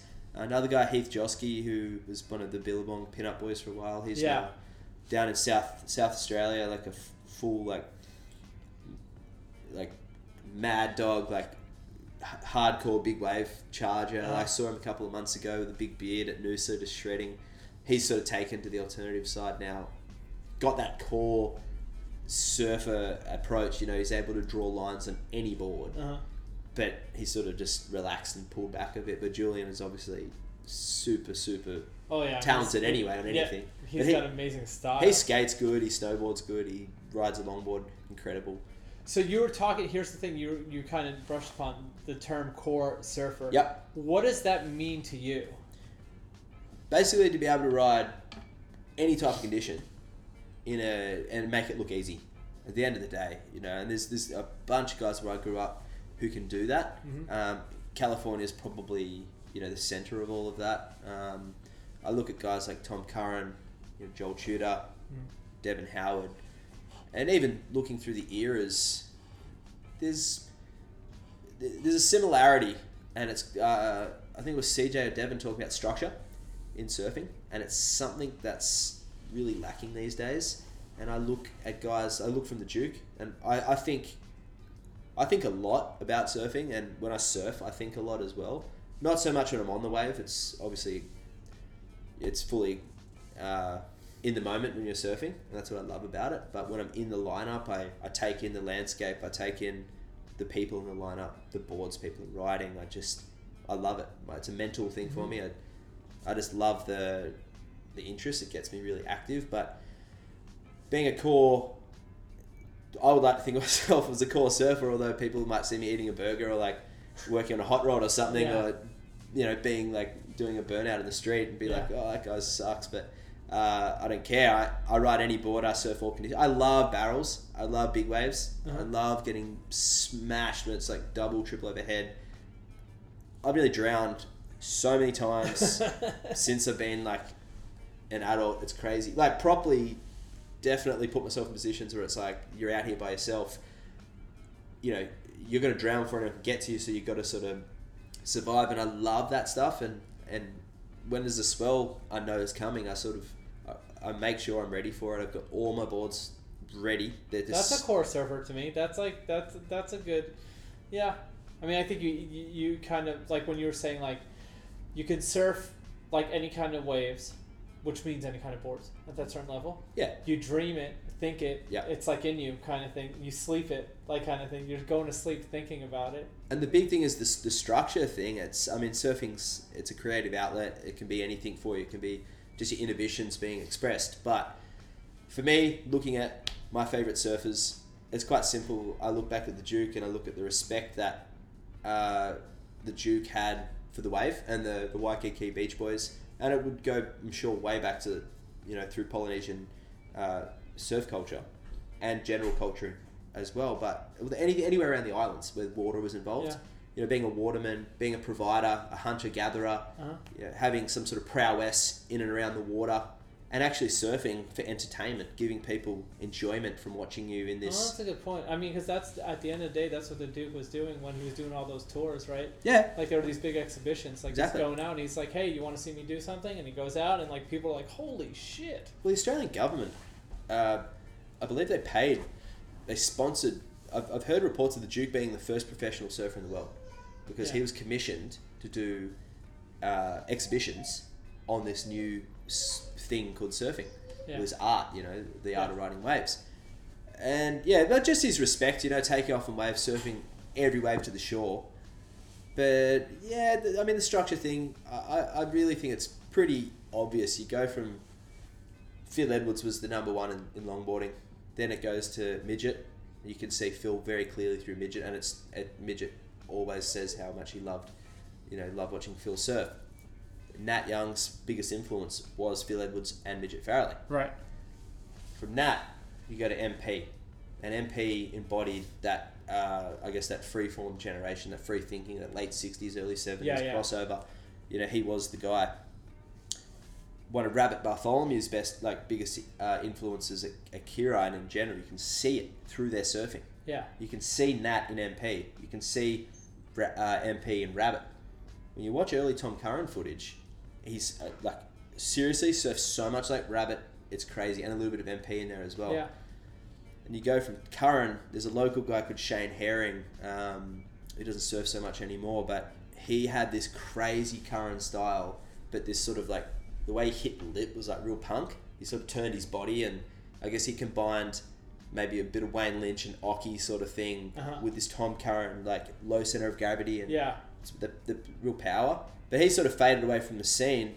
But then you know Kelly was really prominent at that stage. Yeah. Kelly was just like flow.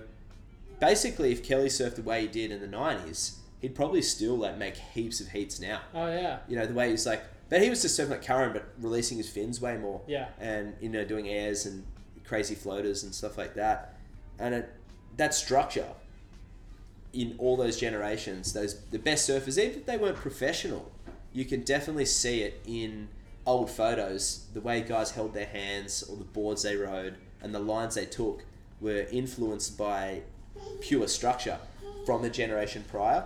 So yeah, I think basically to be a core surfer, you've just got to draw lines that are visually pleasing for yourself. Uh, I mean, obviously they've got to feel good. They can't be Yeah, visually yeah. pleasing to yourself, but you know, you, you can't really go wrong surfing a point break. There's only a couple of ways to, lines to draw, and Yeah. If you surf like Tom Curren on a point break or, or Tudor on a left, well, you're doing it. pretty well. Yeah. Um, I'll wrap this up with uh, one of the things that we ask everybody. If you had to pick one break that you love to surf more than anywhere else, where would it be and why? Geez, so many different boards, so many different waves. But, uh, uh, National Park at um, at Noosa Heads. Um, I've had some really good memories there on Sunset. Uh, you know, on a pushing swell and a slightly incoming tide. It is the best of Rincon. Um, it kind of is a little bit like Lennox Head as well, in the fact that it pushes. But that at overhead on any board is like one of the most magical. It's a national park. It's Yeah. beautiful blue water. You got the sun setting, and well, it's meant to be in the west, but over there, it's because you're at a weird angle. It sort of like faces you surfing into the sunset. It's just so Wow. dreamy. You just can't help but feel like you're in heaven and Yeah, how lucky you are there. So definitely, yeah, Noosa. That's sort of my surfing paradise for sure. Awesome. Um, anybody you want to thank on your way out? Uh, over in th- th- my current stay in California has been super helpful. Thanks to my buddy Blake Dubler and his girlfriend Daniela. My girlfriend Darlene out there in East LA, she's amazing, and um, she showed me a, a piece of um, LA culture that not many people from my, uh, I guess you could say, my skin color get to experience. uh, so yeah, it's pretty colorful out there, and I, I love it. And yeah, Bob McTavish for sure. Uh, just John Gill, Devon Howard for giving me the best surf checks in the world. Um, and yeah, just uh, I think surfing's in a really good place. So everybody, if they just stay stoked and look at each other and smile when they're in the lineup, I think I always say thanks to people when I have a good chat with them. Yeah. So if more people smile and stay stoked and thank each other in the surf for sharing waves, I think we'd be in a better place. Hope you guys dug that interview with Matt. I think it's really cool to check out what he's talking about. Um, some of the movies that I really suggest you check out is like the uh, plastic, uh, fantastic plastic machine, Sea of Joy.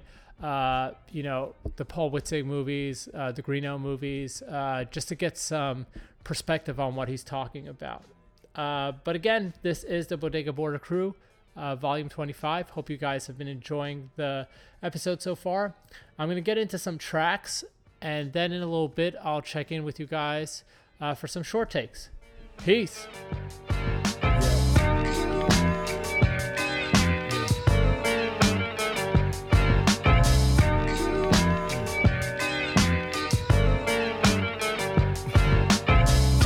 Waking up in the morning, gotta thank God. I don't know, but today seems kinda odd. No barking from the dog, no small. And mama cooked the breakfast with no hog. I got my grub on, but didn't dig out. Finally got a call from a girl I wanna dig out. Hooked it up for later as I hit the dough. Thinking, will I live another 24? I gotta go, cause I got me a drop top. And if I hit the switch, I can make the ass to stop at a red light, looking in my mirror, not a jacker in sight. And everything is alright. I got a beat from Kim, and she can fuck all night. Called up the homies, and I'm asking y'all, which part are y'all playing basketball? Get me on the court, and I'm troubled. Last week, fucked around and got a triple double. Freaking niggas every way like MJ. I can't believe today was a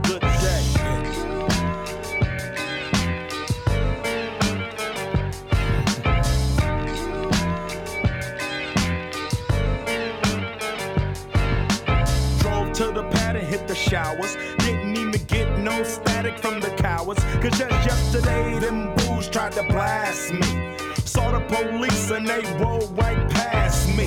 No flexing, didn't even look in a nigga's direction as I ran the intersection. Went to Short Dog's house, they was watching yo on TV raps. What's the haps on the craps? Shake 'em up, shake 'em up, shake 'em up, shake 'em.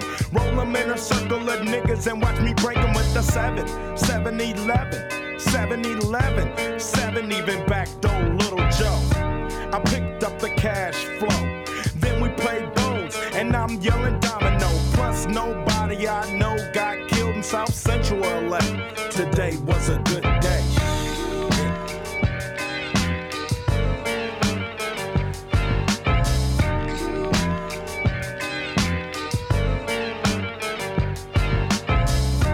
Left my nigga's house paid. Trying to fuck since the 12th grade. It's ironic. I had the rule, she had the chronic. The Lakers beat the Supersonics. I felt on the big fat fanny, pulled out the jammy and killed the poo nanny. And my dick runs deep, so deep, so deep, put her ass to sleep. Woke her up around one. She didn't hesitate to call Ice Cube the top gun. Drove her to the pad and I'm coasting. Took another sip of the potion, hit the three wheel motion. I was glad everything had worked out. Dropped her ass off and then chirped out. Today was like one of those fly dreams. Didn't even see a berry flashing those high beams. No helicopter looking for murder. Two in the morning, got the fat burger. Even saw the lights of the Goodyear blimp, and it read Ice Cube's a pimp. Drunk as hell, but no throwing up. Halfway home, and my pager's still up. Today I didn't even have to use my AK. I gotta say it was a good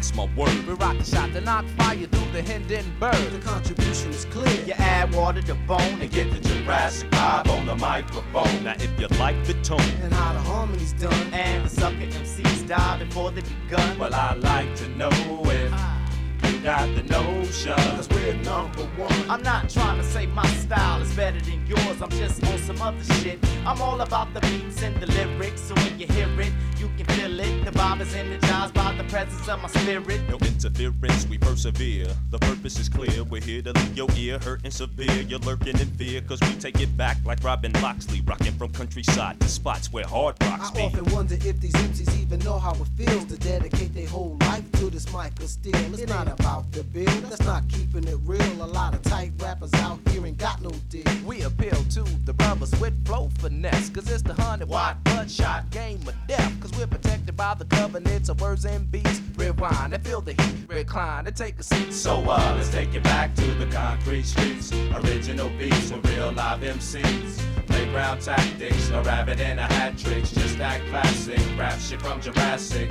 Let's take it back to the concrete streets. Original beats with real live MCs. Playground tactics, no rabbit and a hat tricks. Just that classic rap shit from Jurassic. Now. I walk from Tanzania, earthquake Transylvania, and all the way I kick a hole through the wall of China just to get the right blend. Cause I'm schizophrenic of the pen. Wait a minute, I fell into the deep end. You shouldn't have told me the pyramids can hold me. So now a contest is what you owe me. Pull out your beats, pull out your cuts. Give us a mic, what up? And we gon' tear shit up. I'm on some old and forgotten, sun up to sun down, like picking cotton. The nutty professor, science dropping, rockin' Robbins Hood from New York to Compton. Me and my three sons, Jabari, Shakir, and Compton. So uh, let's take it back to the concrete streets. Original beats with real live MCs. Playground tactics, no rabbit in a hat tricks. Just that classic rap shit from Jurassic. Let's take it back to the concrete streets. Original beats with real live MCs. Playground tactics, no rabbit in a hat tricks. Just that classic rap shit from Jurassic.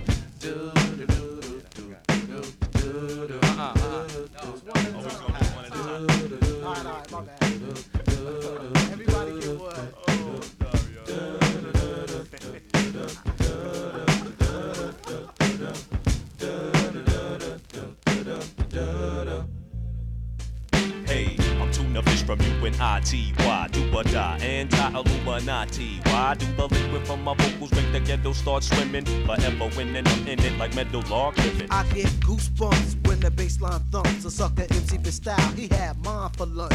Mark 7, get you open like an attache. Briefcase in this case, defeat there is no way. Uh-uh. With tool spinners, cooking a full dinner, killing the firstborn of lyrical Yule blenders. Winners at the academy, rattling your anatomy. Gotta be J5, so kill all your fake That'll be the day when labels pay our way. Tune to what you say when MCs come to play. Unfitted, cause we take it back like Spinal Tap, preparing your intellect before your final nap. So, uh, Let's take it back to the concrete streets. Original beats with real live MCs. Playground tactics, no rabbit in a hat tricks. Just that classic rap shit from Jurassic.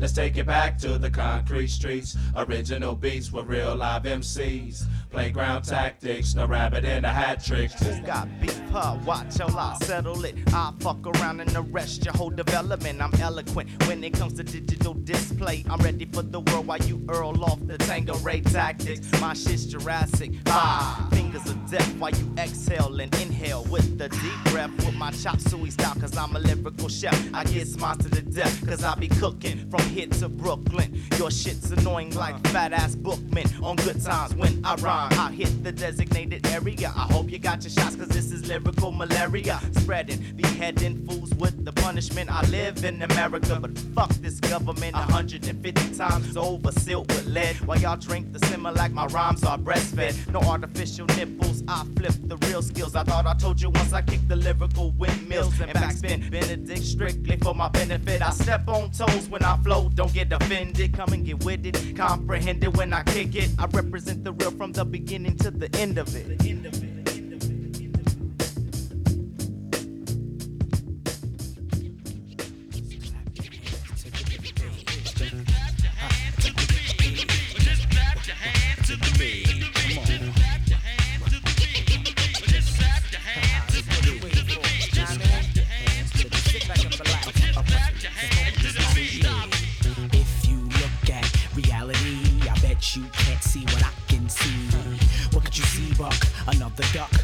Paid off the bullshit. What the fuck? Now you can keep the ball if you want, but I'm gonna fight for the right in the name of the blunt.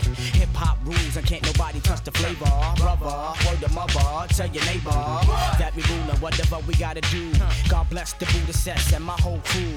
One thing I hate, see fucking hand. You and your crew bite my style and you play Teddy Ruckerman. Timberland on the upper hand. See the future plan is to be the man for now I gotta demonstrate. Hey, hold your head back and feel the weight. Remember this? Two turntables in the mic. One fat MC on the set. Two turntables in the mic. One fat MC on the set. Two turntables in the mic.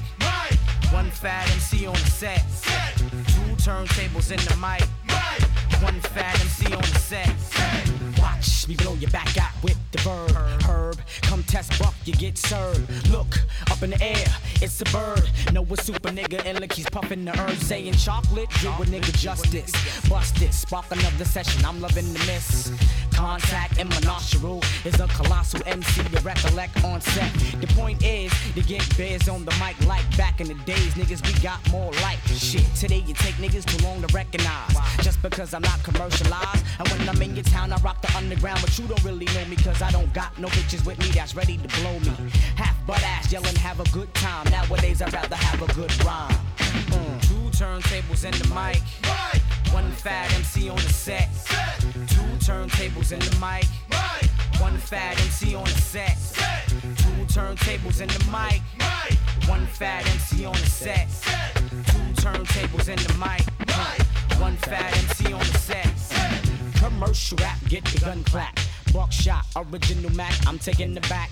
Back, back to when the whack used to play the gopher. Carrying equipment, nowadays they getting over. Saying this another form of hip hop, but get dropped with the ball that you talk when you walk at night. Whenever I stalk, I can feel the hawk inside of my chest from the bless. But what I manifest is what I bring forth. Hold up, people, I'm getting you lost. Wait a minute, remember this? Reminisce. Way back in the days when the battle met whoever got this. Now what they do is this to ruin this. They put a commercial MC in the business huh, to make a brother like me play the dugout. That's that shit. That shit. No doubt. Two turntables in uh, the uh, mic. One fat MC on the set. Two turntables in the mic. One fat MC on the set. Two turntables in the mic. One fat MC on the set. Two turntables in the mic. One fat MC on the set. Yeah, yeah, yeah, yeah, yeah, yeah. That's what you've been missing. Two turntables in the mic. And one fat MC on the set. Blowing up the spot. MC, DJ. This is how we do today.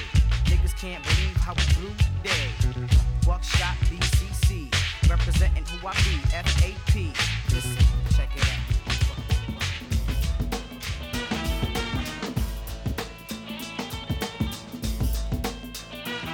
After I pose for the photos, address the press, I take a rest to let my rhymes digest into my brain. To sustain and cultivate it, take a penny for my thoughts from copper, I go plated. Enrich my mind like wine till I find what I need to exceed with speed, proceed blind.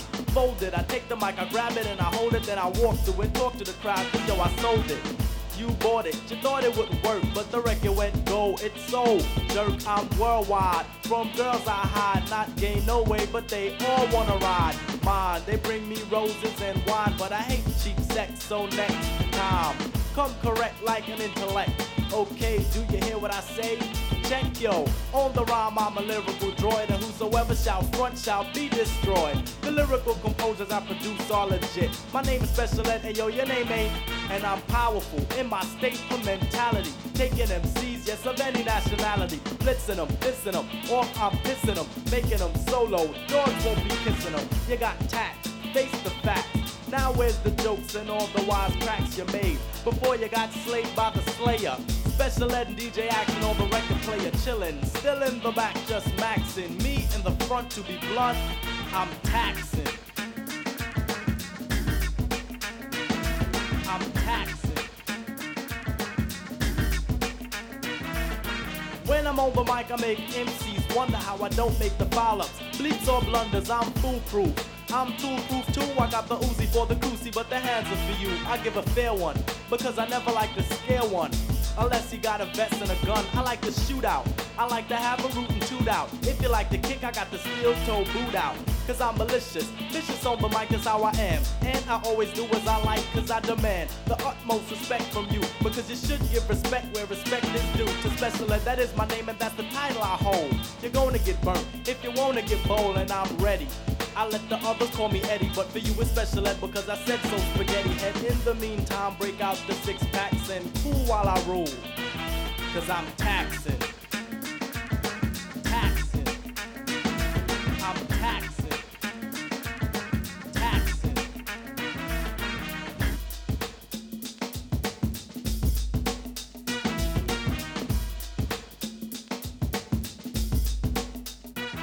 Well, if you're looking for a Brooklyn jam, here's one you might like about a mic and a man. Well, I'll be meditating, then I'll be waiting for the victim.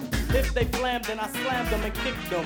Bite the face, then I taste them and lick them like prey, I slay. Take a brick up, brick them, yo. I'm not the typical massive and large, I'm humongous. But the youngest in charge in combat, I contract the souls like crack. Decompose my foes to the size of poles because you get all hype and long-winded. But that ain't it, it's the rhymes that are commended by the crowd as they start to cheer. With the Cisco, the blunts, and the 40s of big stimulation.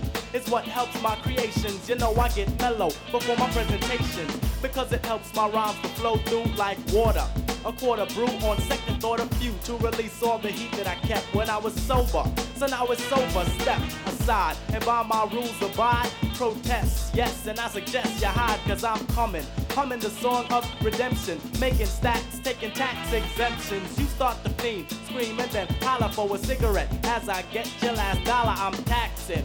Using Ajax and waxing MCs with the fleas in their backs and behind the ears and up the butt cracks and keep on till you clean up your and stop hold your nose up like Michael Jackson. Dressing like a bum cause you don't wear slacks and I'm done. Thanks, it's been fun practicing.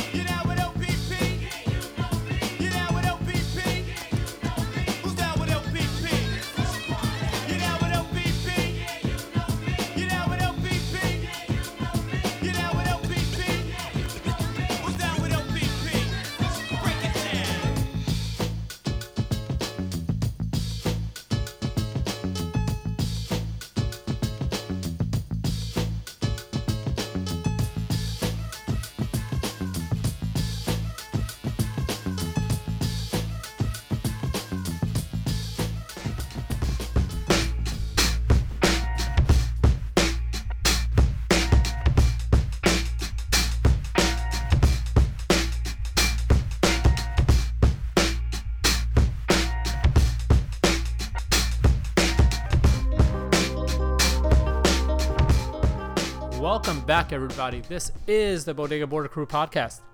Hope you guys been digging the tracks on volume 25. Uh, make sure to check us out on Instagram at Bodega Border Crew. Make sure to check out our page, bodegabordercrew.podbean.com, and our full description on iTunes for track listings and links to things that we're going to be talking about right now. Uh, so, without further ado, here are some short takes.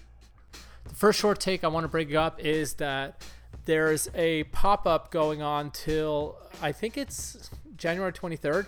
Uh, that's a surf art and uh, surf culture, uh, kind of an exhibit pop up uh, that Fred Segal has uh, in LA. If you get a chance to check out, some of our our people are there. Anderson Surfboards, Kassia has some stuff. Attaco, which is a new brand that our boy Paul has has launched. Um, he has his boards there are really sick. Some really interesting twin fins uh, that he has. I've seen the quads that he's ridden out in Topanga, and we've talked about them, and they're really cool. Uh, for some reason, I've just really gotten into these like kind of deep channel quads lately. Uh, maybe because I have one, I could surf it pretty well. Uh, but definitely check that out uh, in the next couple of days before they take it down, uh, because it's really cool. It has a bunch of really cool artwork by some luminaries like Scott Anderson, and also has a lot of great local surf product that you should check out. Second short take is this drilling thing that I'm going to probably be bringing up almost every episode. Surfrider Foundation is uh, putting an initiative together for you to get involved um, in really hardcore ways and really simple ways. Uh, it has to do with offshore drilling all over the United States. They want to overturn about 90% of the waterways uh, off our coast to allow offshore drilling. Now, offshore drilling, even the energy industry knows it's very it's unfeasible in the United States because you're not going to really get your bang for your buck. So a lot of them are turning it down. Also, it's a big danger. Um, we saw what happened with the BP spill uh, to coastal communities, coastal living. Uh, you have to remember that there's a lot of jobs uh, that are affected if something bad happens, especially with tourism, uh, with fishing, with all that. And then on top of that, the health is a big deal. If you notice, they are uh, Florida has been omitted from it. Uh, and that's great. We have one state that's being omitted from the offshore drilling. Uh, but a lot of people see it as a political move because it's a Republican governor who sides with Trump on everything, blah, blah, blah. You can read it any way you want. We got one state that's off off the books. So now we got to work on getting the other states like California, like Washington, like New York, like New Jersey, like Maine, uh, so that this doesn't happen. So please go over to surfrider.org, uh, check out what they have to get involved. Uh, some of it takes like 10 seconds, some of it takes two minutes. Other things that you can do is just get involved hands on. Uh, we're going to probably start getting involved a little bit more hands on in the next coming months with this. Um, so stay tuned for our Instagram account and for this uh, podcast for more information on that. The next short take has to do with the missile warning that happened, I guess last last week or so, a couple days ago, uh, where basically everyone in Hawaii got a missile warning on their phone saying that a ballistic mi- missile was going to touch down in Hawaii and that they're pretty much going to be destroyed. I know a lot of it was a false alarm, luckily.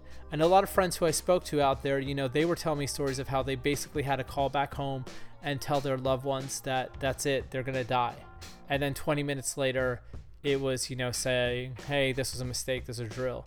Uh, John Pizel has a story about how he basically like hid in his basement and told his family how much he loved them.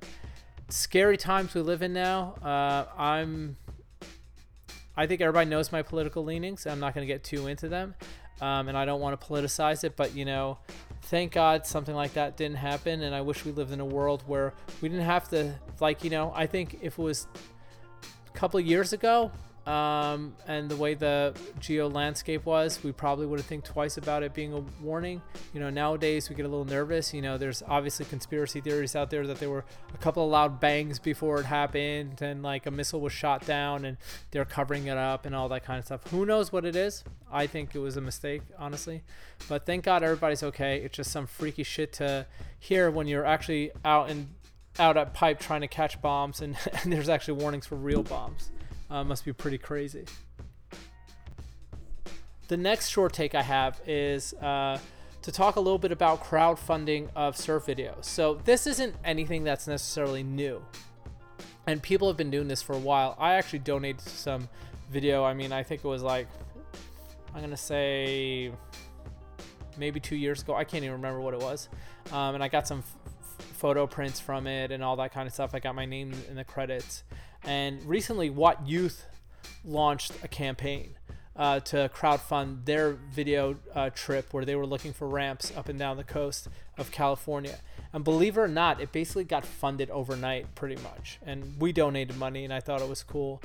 And it brought up this this whole thing because I talked to some filmmakers, uh, Tin Oyeda, and as well as our boy Ryan from Log Rap. You know, how do you fund these surf films nowadays? You know, a lot of them are sponsored. They're directly sponsored where you have, like in case, like Saturdays sponsors his movies. So, you know, they pay a big part of it or whatever arrangement they have and their logos on it and they distribute it and they host the parties and all that kind of stuff. But I don't think that's easy for a lot of people to do because corporate marketing money in surfing, as we all know, with mergers that have been happening, is kind of drying up. So what you, what is there to do? And I think the crowdfunding thing is really interesting. I know uh, LogRap and I have uh, uh, two projects we're potentially working on. We'll probably be announcing uh, more concretely one of those projects in the next uh, two episodes. And we were actually talking today about, you know, is this something feasible that we could do? You know, can we actually crowdfund a feature length surf video, whatever that means, you know, a 45 minute or. Um, and it looks like nowadays you can do that. I also think it's really cool because you gauge your audience. You know, as a filmmaker, I think it's interesting because you get to see that direct touch point of like, okay, are these people really interested in what I have to say, or are they not? Like, if they're not, you know, maybe it's not 100% worth a lot of effort into the thing you're doing but you could really judge what the what you know what the audience is going to be pretty easily and i think that's the other thing that's powerful besides the money on the crowdfunding thing um, so check out this uh, thing that what youth did. Originally i was to just post a link to the thing being like hey you know why don't you guys help out and help this thing happen? But it happened overnight so i guess there's nothing else you can do with it. Um, but I just find the whole subject of crowdfunding uh, film, real a surf film especially, really interesting. I noticed they don't do it in skateboarding as much. Skateboarding is pretty much like you know straight up sponsor um, videos. You know, even if it's just gonna go right to Thrasher, or it's like homie videos, like the Shep Dawgs videos. Um, but maybe you know crowdfunding is something we need to look at more in the surf community, especially when it comes to film and art and uh, shaping product and all that stuff. So anyway, that's kind of my two cents on the thing and crowdfunding. And the last short take I have to do is with uh, a mainstream movie that's coming out uh, pretty soon. Uh, basically, based on a family that moves to uh, Palos Verdes, uh, which is really interesting because Jennifer Garner's in it. Uh, it's called The Tribes of Palos Verdes, and it was a book that was really popular, coming age book, and um, the Malloy brothers, who've done Emmett and Brendan Malloy, do a lot of commercials. Who've done like a bunch of videos. Who actually did Thicker Than Water, uh, are do are directing this this uh, film, and they had a feature on it in Monster Children, and it's really interesting to check out uh, because they wanted to make it really authentic uh, and real to the South Bay scene. I'm curious to see what it's going to be like uh, from the trailer. You know, obviously it's a Hollywood movie. I don't. There's not a huge focus on surfing is I think surfing is just a backdrop of like almost how anyone grows up in California, I would assume. I didn't, so I don't know, but from stories I've been told, it's pretty much skating, surfing is just the backdrop of it. Uh, but it looks really pretty. It looks pretty awesome. I suggest uh, checking it out when it comes out. At least check out the trailer that we're linking to and the story on Monster Children and let us know what you think. But anyway, thanks for joining us uh, for another episode of the Bodega Board Crew podcast. Hope you guys enjoyed it. Uh, next week, we have an interview with Tin Oyeda, um, who's directed movies such as Daughter, uh, Expensive Porno Movie, Free Jazz Vein. We talk about his new movie that he's he's working on, which I'm really excited to see. Uh, and uh, we'll have a couple other things. I'm hoping to announce uh, the project we're working on with uh, with log wrap, that's going to be a little bit more solidified, I think, within the next two weeks. But stay tuned for that. Uh, there might be a hashtag floating around. Look in our Instagram posts in our Instagram account, and you might figure out the name of the movie. Might do some crowdfunding for that or the other project. But anyway, I just want to leave you with our famous words of wisdom, which are no need to bust a craze on a wave. You know, swell's starting to come in. I know everybody's frothing. Everybody wants to catch waves. You know, smile at each other, have a good time. I know I've been meeting a lot, a lot more people out there who just want to have a good time. There's always going to be the people that want to be aggro and assholes out there, but you know what? Don't let them get to you because the second they get to you, they get to the whole lineup. So, anyway, with that, I'm going to leave you with a couple more tracks, and I hope to see you guys out there. Peace.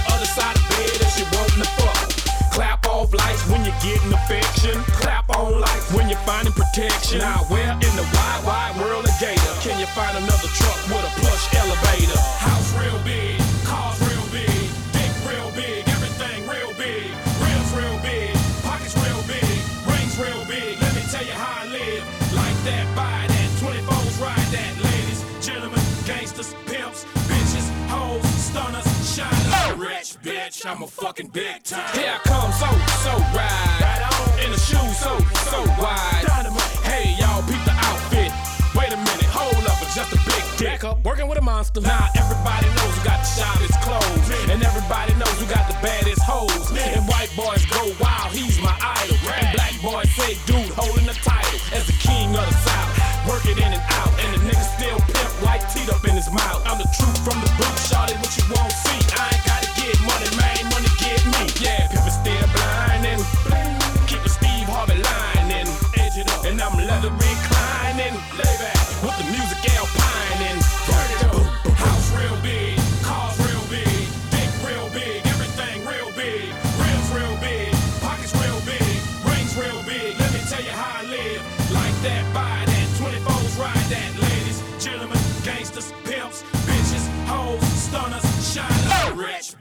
I'm a fucking big timer. Move, ho. I ain't playing. Land in the projects in the big jet plane. Roll out in an old ass Chevy vein. With your baby mama pussy nigga, cause I came. Now, dude, on the real. Your bitch jockin' stun the grill. Dude, on the real. Your bitch jockin' stun the grill. I'm about to clown, put it down. Y'all swing my nuts and show all y'all This the part where I give my phone number to all the girls that's hot. Dial 976, that outside dick, or 874 deep down in your throat. Have you ever seen a big stretch truck like that? Now have you ever seen a big batch butt like that? But don't don't call out of her pants. What a bow-legged cowboy thing.